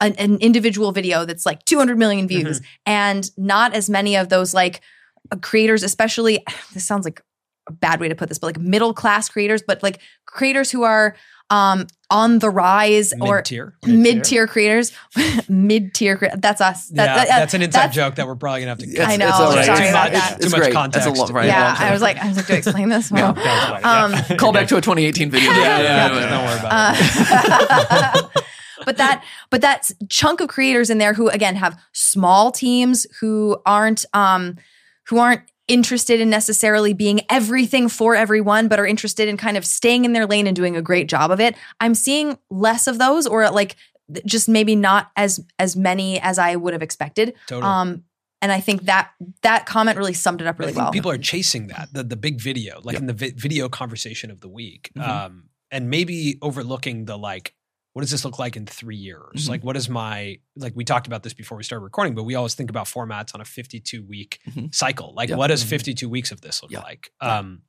yeah, I think it's, it, but I do think it's swinging back. There's a Mhm. lot of lo-fi kind of stuff working, Yeah. which is interesting. It's not necessarily that it's taking over, Right. but there's stuff working that's Mm-hmm. lower fi and even long form podcasting Yeah. is something that's interesting. People are, Yeah. I just want to see what happened in the room. Yeah. yeah, smart to be in Yeah. that It's either space. it's Yeah, either yeah. super short or super long. Right. You know, but Yeah. that that kind of like middle era is is tough to come by at this point for sure. Is, Um, there, is there anything that you would do to change YouTube to make it a better place for creators? to make it better. I, I would have broken out shorts into its own separate viewing experience. To be honest, Into I, a separate app. yeah, into a separate app. Yeah, I, I think I think you are trying to create two two different watch experiences on the same platform, and the way they operate are fundamentally different from Mhm. each other. One is a passive scroll Mhm. that gives you those quick hits of dopamine and are funny, and uh, it's like good discoverability for a lot of smaller tier creators, and it's or bigger it's- tier or, creators. or I mean, bigger tier everyone- creators. Yeah, or, everyone. or It's a anyone. just a lot of discoverability. No, My, It's- my concern is always just that it threatens the viewing behavior. And Correct. The viewing behavior of YouTube is so unique to YouTube. Exactly. Exactly. Well, and people underestimate the value of the channel page, where it really, when you break it down, YouTube is a large website with a lot of smaller websites on it, and and those smaller websites are called YouTube channel pages, and and unfor- you know, and and so when I go to look for a Colin and Samir video, I type in Colin and Samir. I know who you are. I know what you are. I recognize your thumbnail. Your brand is everywhere. Your brand is in the the title. Your mm-hmm. brand is how you thumbnail. Your brand is you know the content that I'm getting, and so I like everywhere you go on YouTube proper, like long form YouTube, that brand exists. In shorts and in any sort of feed based thing on TikTok, either, there is no thumbnail. The title is hidden off to the corner. Your brand logo is off in the corner. I better recognize your face and your microphones, and that's Yeah. what I've Yeah. got. Basically. I mean, even if you look at, at VidCon from this past year, as you looked around the Creator Hotel, the amount of people in kind of over the top, brightly colored, wacky outfits was Did you through guys the see roof. this too? Did you Did you notice, notice that? That's interesting. I mainly just noticed that that we talked to Hank about this, but like someone would come up to us and say hello and say they liked our stuff and we'd be like, oh, thanks so much. And then we'd be like, well, and what do you do? And they're like, oh, we're a TikTok creator. Oh, okay, cool. And then we'd look them up and they have like 15 million Uh-huh. followers. And you were like, Right. That was the crazy thing was Yeah, it's like nuts. Everyone was famous and no one was famous. Right. Yeah. Right. Like it, it was like, and fans are creators and creators are fans. Mhm. And everyone was just everything. Right. And I was like, VidCon used to be there's a couple of celebrity Yep. creators and everyone else is there as a fan. Yeah. Yeah. Anyway, but that's it's very I- hard to stand out. The wacky to, outfits. to Yeah, the point well- of the wacky outfits. Yeah, no, I think this is what we're talking about. and, and I think, the, and and the reason why, you know, or at least our theory, our game theory, I had to do it at least once. I'm Man, so sorry. whenever you say that for the rest of your life, huh? Constant, Yeah. yeah. Uh-huh. You have to do the bit It- to I am, yourself. I am legally required to do it. I'm so of sorry. Lunar And then apologize Yeah. immediately And then after. you have I'm to pay a sorry. royalty for right. eternity. Royalties back to Lunar X, corporate overlord Lunar X. Um, no, but it's one of those things where our theory is the reason why the the Creator Hotel looks so different this past year is because you need a visual thing to stand out immediately Mm. as you're scrolling through. It's like, oh, that's the person who dresses like they're from Good Burger, or oh, Yeah, that's yeah, the yeah. person with like the neon green tutus or whatever. Mhm. And I don't necessarily know who you are, but I immediately, within that f- split Wow. second of me flipping, I have that moment of visual recognition because there is no thumbnail. You know, it's it's whatever the first frame of your video is. Mm. There is there is none of those other branding things that you trust on YouTube. And so for for me, if I were to make that one one small change to YouTube, which isn't that small of a change, but I would have broken the two out and still have them talk back and forth to each other in some way. You know, be able to link between one app and the other app, or maybe there's long form connections there somewhere. But you know, do it in two separate watch experiences where the screen real estate of one isn't cannibalizing the screen real estate of another one. I think they're actually maybe planning for the mega, like the the, the very long term Mm-hmm. of connected TV versus mobile, yeah, I mean maybe. because uh, we've said this before, but they have us on both Mhm. at one time. Sure. Mhm. The amount of people who are probably watching connected TV and also scrolling shorts. Yeah.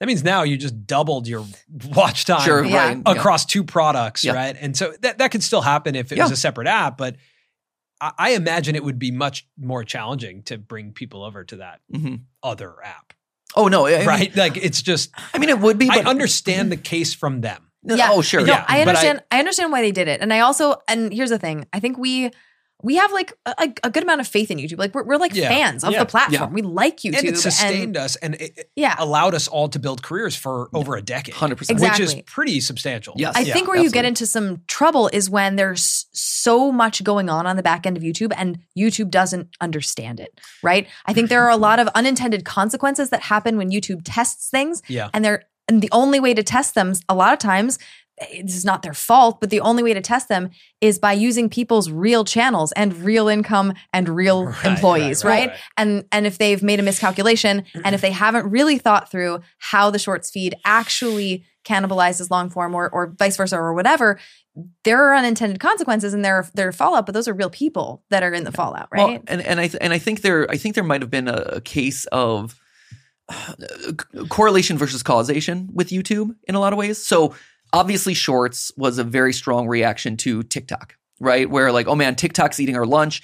All like TikTok's the new hip thing, and all the kids are on TikTok. And YouTube is now the old man in the room. Just like YouTube swooped in and took the audience away from traditional media, here's TikTok in the, that same role now with Yeah. old man YouTube, right? And I think they saw that and, and panicked, and they're like, "How do we get the young people to make YouTube hip again? How do we get the oh cr- no, young the youth. yeah, how do we get the, the yeah, how do we get the youth onto our platform, right? But I think what they underestimated was the reason why TikTok was so exciting for these people. It wasn't necessarily one minute videos. It wasn't necessarily like a vertical scroll or things like that. What it really was was a lower barrier to entry. Of course. You know, yeah. it was that idea of in order to find success on the platform, I, it could just be me on my phone, you know, and I don't need this big production where I buy every single Barbie dream house and then review it for the next hour. Or which was a great video, by which, the way. which It was a was a fantastic video, but also like it's difficult for a Yeah. small aspiring Yeah. creator to do, yeah. right? You know, I don't have a big team. I don't, or even as a viewer, right? If I'm a kid in school who wants to watch a digital video, I don't have a half hour to 45 minutes to watch or three hours to watch a Colin and Samir podcast, right? I don't. I don't. Like, yeah, I mean, But I have How's a your minute. middle school demographic? Is it pretty good? This has got to be big in middle school. Right, huge. We're Yeah. popping off, boys. Let's go between uh, Mrs. Smith's geometry class. Um, but it is. It's it's it's one of those things where the platform and the algorithm, because it was so optimized for lo- long form long Yeah. form satisfaction, long time watch time, you know, all of that stuff. You lost a lot of what founded YouTube in the first place, which was short popcorn viewing videos. You know, one minute, two minute, three Yeah. minutes that you could watch and share easily. And So there was Tik- totally an open space in the market for that. And hey, and TikTok, TikTok, did a great it. job of finding it. And Isn't so- it funny that they're now they just announced 30 minute upload time Yeah. on Yeah. TikTok? Yep. Yeah. well, because mm-hmm. everybody's got to go. Right, Everybody's everything- got to smush into Everyone each has to steal each Everyone's other's gotta be thing. Well, everything. because, Exactly. well, because also like I mean the the clock is no fun, no no pun intended. The clock is ticking on TikTok in terms of making Right. creators money through something other than brand deals, I, right? th- I think you intended that joke. I I think that pun was It may intended. I'm just calling Slightly Stephanie out on this. Anyway. There's an intended pun. so in a year like 2023 right um i think reed again um Yeah. we we saw the night letter that went out at the end of 2022 being like hey guys buckle Yeah. up don't buy the lambos next year it's going to be a rough ride and uh, we're expecting brand deals to be harder to get in 2023 and lo and behold they were you know generally a bit harder to get not in every not in every vertical right Yeah. but there was there was some uncertainty in the marketplace right and you know, I think Night has made no bones about this. When they sent out that letter, they were like, you know, You're this isn't about Night Media run Yeah. by Reed, who manages Mr. Beast. Sorry. Yes. I Uh, just want the the context. context Yeah. for this. So when managers in the space have been concerned about the financial stability of creators this year in general, those concerns haven't necessarily been targeted at operations like ours or Yeah. like yours. Right. They've been targeted at short form creators and TikTokers who rely very heavily on brand integrations. And if those go away, it's like uh, one one revenue stream, right? One Single revenue stream. single. creators. And Yeah. maybe you have merch, maybe, maybe you have a product, But maybe if you're the not. D'Amelios, Yeah, no, but probably Yeah, not. probably not. If it's just sponsorships and there's one bad year, that can crush you. And so TikTok is in this position where they, I mean, they know that. And yeah, of course, they're going to try and create longer form opportunities for people to bring in real ad revenue, right? And now they've got what Twitter to contend with, I guess. Where do you think? uh, Okay, Hmm. do you guys watch sports? Every once in a while, we, we Yeah. dabble. We Okay. dabble. yeah. Do you the know who Olympics Derek comes Fisher on every is? four years. Derek Fisher. I've- Yeah. I've, heard the name. Please Old refresh me.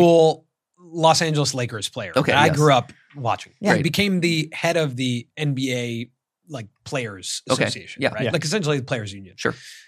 I've been very curious uh, as like this crop starts to age up. Yeah. What what happens to someone like or people like you guys? Like, do you become the Derek Fishers of YouTube, right? Because like you have a lot of perspective. Sure. I remember listening to uh, listening to one of your videos. I don't remember. Maybe it was about shorts, or maybe it was about the 1.7 million dollar loss. Sure. When you're talking about Defy, Yeah. and I was like, you speak with a kind of a political uh, cadence at times, and I was like, do My is there- fellow influence. yeah, is there is there a world where you like what? Where do we all net out? Like, is there like a? There's been attempts at creator unions. I don't believe those can work Yeah. because I don't think we are talent in the same way, or we're not like talented. Full stop. yeah, yeah. Yeah, no, no, right, but we're just not. We're not Just a bunch of actors. hacks in Yeah. here. Um, would you ever like go into YouTube and work at like? D- does one of us become the CEO of YouTube? You know, you know, honestly, like it is one of those things that as we look towards what is, you know, next steps for us, you Yeah. know, like if if there is that period of time where it's like, hey, theorist is off to college and we have empty nest syndrome and we want to do something else, Yeah. you know, let's let's work on another project. There's always been talks about us, you know, doing that. You know, either, you know, hey, maybe we do want to step in at YouTube or maybe we do want to work on some product. Like uh, our thing has always been try to help uplift other creators and try to help make digital media a a more viable, accepted, respected platform. You know, because Yeah. because we all see it, right? We all are, you know, the creators and the brands of the future. You know, and we are the production studios of now. You know, and it still boggles my mind that traditional media refuses to acknowledge that and and to that have tide's starting to change starting because to, it, but yeah, because, it has to because they got that. nothing Yeah. else to talk Yeah, about, right? Like they have to. Yeah, But, you know, if instead of being scared of that, you know, there should be someone or people to kind of Yeah. help mitigate those sorts of things. So for us, you know, it was very important during my tenure as host of the channels to serve as kind of an elder statesman or as, Sure. as like a mm-hmm. state of the union of YouTube to equip creators with the knowledge that they needed and and to talk to YouTube who might be listening and creators who are listening about like, hey, this is the ecosystem as it currently exists. We get a lot of emails from YouTube employees after uh like a meta video goes up. After after like we write a video where Matthew rants on the couch for 15 minutes, Yep. we get a lot of we get a lot of emails from YouTube being like, "We passed that around." Like everybody everybody watched that over here and oh that's it was really interesting you know we know that that stuff gets seen and that's so cool like Yeah, that's how really cool cool. is that Yeah. i know for a fact that like Susan Wojcicki saw most of the meta videos that Right. we did, and Yeah. or or her assistant did a very good job of informing her, right? Whatever. And like that's that's so cool. And it would be a shame to lose that entirely or or to just take a step so far back that we don't get to participate in any of that. We've we're already actually in talking about um you know creator advocacy at the um like at the state and national level to Mhm. create business parity for youtubers to make Cool. sure that they have the same rights as other media companies the same tax breaks the same um the same uh like employment laws because a lot of that stuff has been left in this like weird gray area because no one has taken the time to articulate it to you know people who are real decision makers in policy and things like that. And we're getting to that point in the industry where that stuff is now possible. And and yeah we're actually like we, we've already been in meetings about that for the last year to talk about being effective voices in that space and Yeah. it's it's pretty cool and other than that i think creator advocacy is is it's awesome right how like how fortunate do we have to be in life in general to be in a position where we're like okay money is not our our most limited resource at this. And once we get a little bit more time freed up on the background, then then time is not a super super limited resource in the way that it is right now. And then we can turn our attention to be like, well, if we have that kind of freedom, we should be advocating for other people to have it too. Mhm. And that's, I mean, how awesome is that? What what an incredible awesome. privilege. Yeah. I, I- this is not really where we are in the conversation, but can I ask it just a data question? Sure. um, just about the type of data we should care about. You have this Yeah. this great quote that I uh, I pulled that was about explicit versus implicit data. Yeah. and that YouTube has so much more implicit data right now. They don't need you to like a video. They don't need you to subscribe. Yeah. They can understand your behavior without you having to take an action. Yes. I thought that was really interesting, and I'm just curious for uh, creators in general. Like data has become a big conversation, and we have a lot of data at our fingertips. Um, what what do you think creators need to care about when it comes to data? I would say, I mean, it's it's interesting because over the course of this past year, the algorithm has shifted probably every two to three months as YouTube has tried to figure out where shorts fit in and what the right cadence is there. So there have been a lot of metrics that have been shifting and pivoting, and we've seen that reflected in the data over the course of the last year. That data comes from the fact that uh, we've had a lot of discussions about that that particular quote um, comes from the idea that we've had a lot of conversations about subscribers not being a metric to look at. Right. Yeah. Right? So subscribership is not it- is not something that YouTube needs anymore. I don't think. I think it's just there so that people can click a button cool and, and have a and have a bookmark and yeah and collect play buttons. Uh, but at the end of the day, I mean, like priority number one is uh, average views per video, so that way you can see, like, hey, I Yeah, didn't. yeah. It wasn't just a one-off, but it was a. I, I'm building a sustained audience, and even though the next video might not have done well as the one that popped off, did I gain more? Sub, not subscribers. Did I gain more regular viewers off of that? And are you looking at growing. returning viewers versus new viewers? Yes, in- exactly, In, yeah. that average views per video. Exactly. Yeah, you're, yep, you're like. VPV 30 views per video over the last Mhm. 30 days, over the last 90 days. What we encourage a lot of uh, our team to do, who anyone who's in the data regularly, is take a close look at what's happening right now and then very regularly, like almost with every upload, zoom out, like zoom out, zoom out, zoom out. And remember, to your point earlier, you're planning a, a 365 day a year uh, Yeah. programming Mhm. cycle, zoom out. Where are Right. you in Mhm. that cycle, right? And if you're not understanding the wider context of your data, you're missing a, the opportunities to actually spot the trends, right? Right. So I think that's one of the things that our team it wasn't intuitive for them to necessarily pick up immediately because they were very focused on how did this week's video do and we're like well okay this one did fine i guess but without understanding how the last 10 videos did you don't really understand how this one did and if you don't know how we're trending for the year you don't know how this video did either Well, right? and and I th- and I think so. On one hand, it's it's that zoom out mentality, but I I would actually counter and say, go into each piece of content with a goal and with an with a purpose, a KPI. You know, a, a K per for your KPI.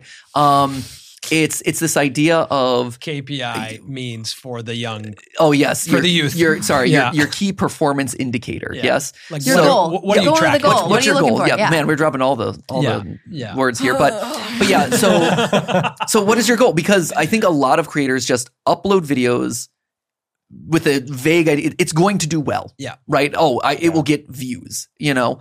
Or maybe it'll monetize. And what we found is that no one piece of content can do all of those things. Right? It can't it can't be satisfying to subscribers and get you new viewers and also get a lot of watch time, but also maximize CPMs and this and that. Different pieces of content work differently all the time.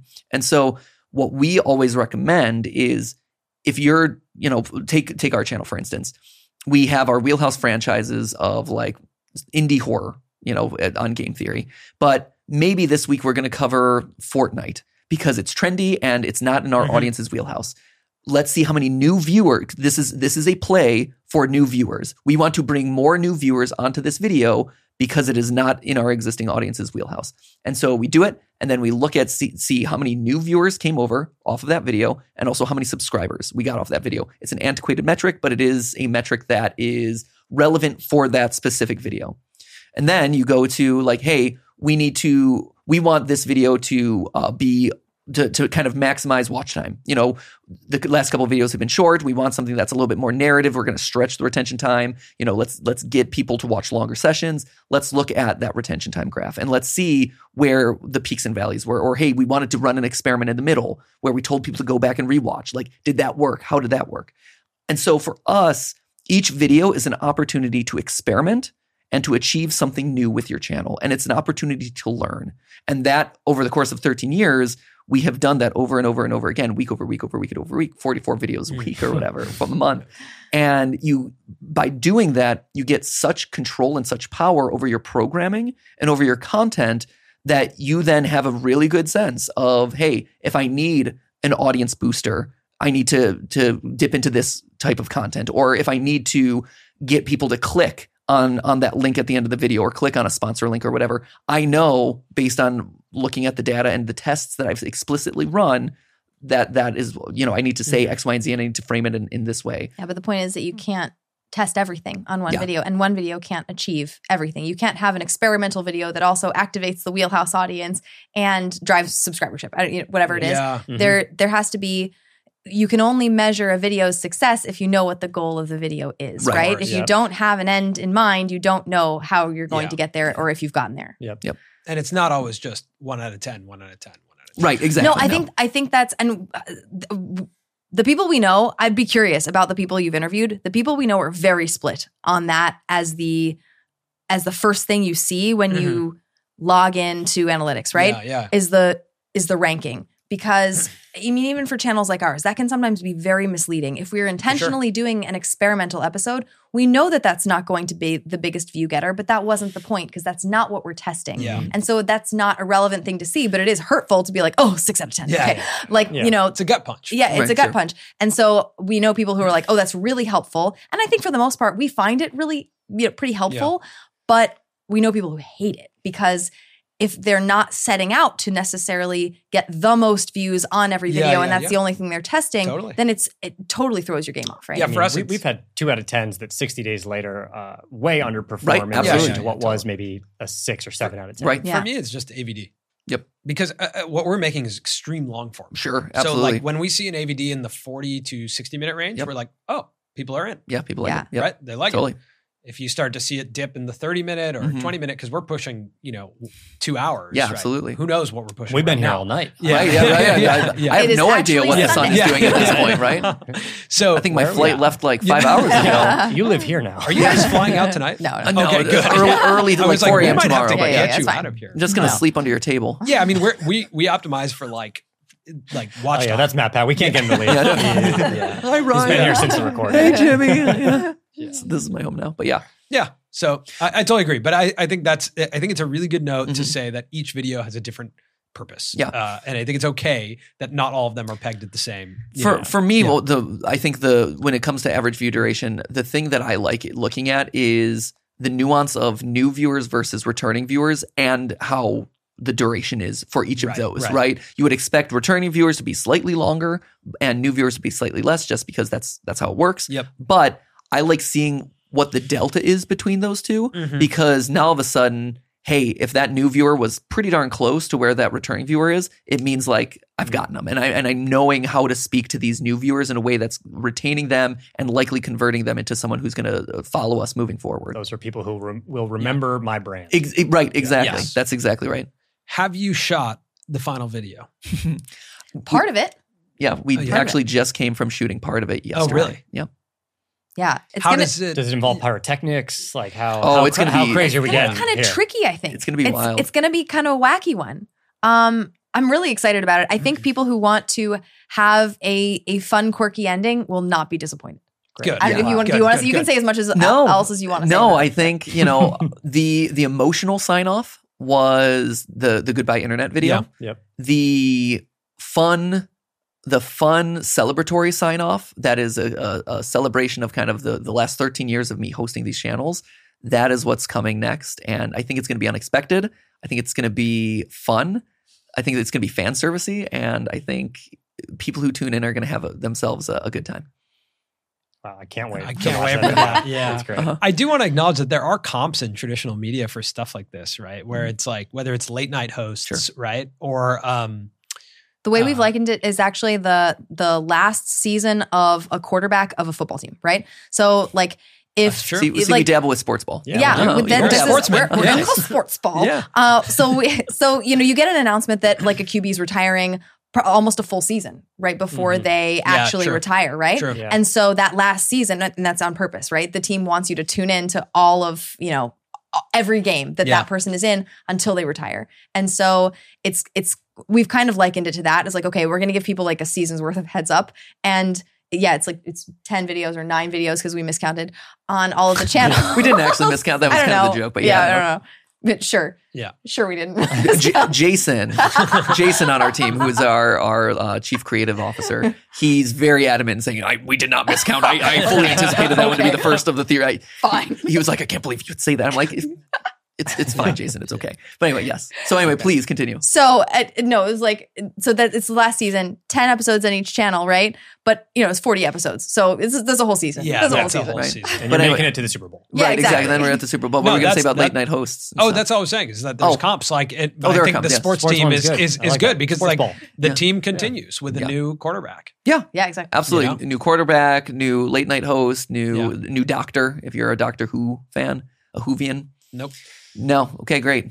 Cool. Fine. Quarterbacks then. Yes. Yeah. Yeah. Yeah, a lot of sports here. Yeah, great. Yeah. Right. Yeah. A couple Cool. jocks. So the Sports theory is going to be a banger with you guys. Yeah. Let me tell you. we could host. We could host. Yeah. Hey, Could be there us. you go. Could be us. We're in, the, we're in the market for hosts Yeah. for Yeah, the creative channels. director. There you go. Yeah. Yeah, there it is. I don't know what that does. So. Yeah. Right, right. Damn it! this whole time, I still don't know what that does. Yeah. God, we have failed so mightily across the board. Well, I'm very excited to see what comes next. Thank Uh, you. again, I think like th- this is a moment that I think obviously you saw it across the whole platform where it almost was like everyone wanted to everyone was ready to share something based Yeah. on this, right? You you gave a lot of people permission. Yeah.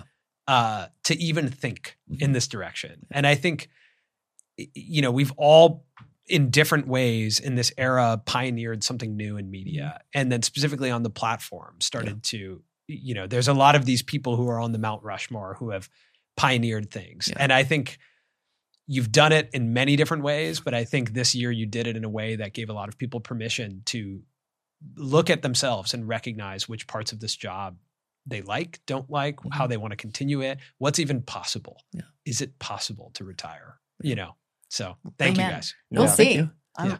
I don't, here's the thing. Yeah. Like, is it possible to retire? I, we're gonna we're gonna find out. We'll find right? out. Yeah, I'm really excited. I'm I'm just tuned. as excited to see as everyone else. I mean, but it, I mean, it isn't it? Like, you're not going to find out. I mean, it is easy. You can retire. You just stop. It you depends how stop. many You say you're times done. you retire. Tom Brady retired. Sure, and then comes back, right? But you can always. I mean, it's up to you though whether you hit that upload button again, right, and Yeah. that publish button. Yeah. No, but thank you. That that Yeah. means Yeah. a lot. Actually, that's like when I think about like, did we leave our mark, and were we a good role model for the future generations of creator? Like that, to me, is really important. You know, Yeah. it's been important for me to steward our audience through a chunk of their life and teach them something wacky about Mario being a sociopath or whatever sure you know, or a little something that got them through like a, a science test or whatever. But at the end of the day, too, like I look at this industry and how privileged we have both been to be in the early days of it and to help shape it and pioneer it in a lot of different ways. And so to you know, like our hope is to have left this platform a little bit better as a result. So thank you for saying that. That was that means a lot.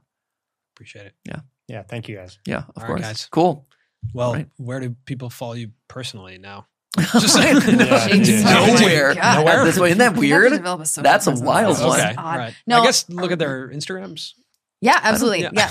Uh, I'm here. I'll, Yeah. I'll, I'll, I'll, I'll Please put, plug. I'll, pu- I'll plug, Plug Elon something. here. Uh, Okay, Follow yeah. me at uh, MatPatGT on Twitter. That'll be that, or on X, Uh, I guess at this yeah. M A T P A T G T. It's the same on Instagram and TikTok. Yeah, I'm Yeah. MatPatGT on all of them. So I probably have to lose the GT at this point, but yeah, that's it. amazing MatPat. Yeah, The end. Cool. thank you Awesome. guys Isn't that wacky? Thank Thank you. you guys. Yeah, no, yeah. appreciate the time. Yeah, thanks. Thank you.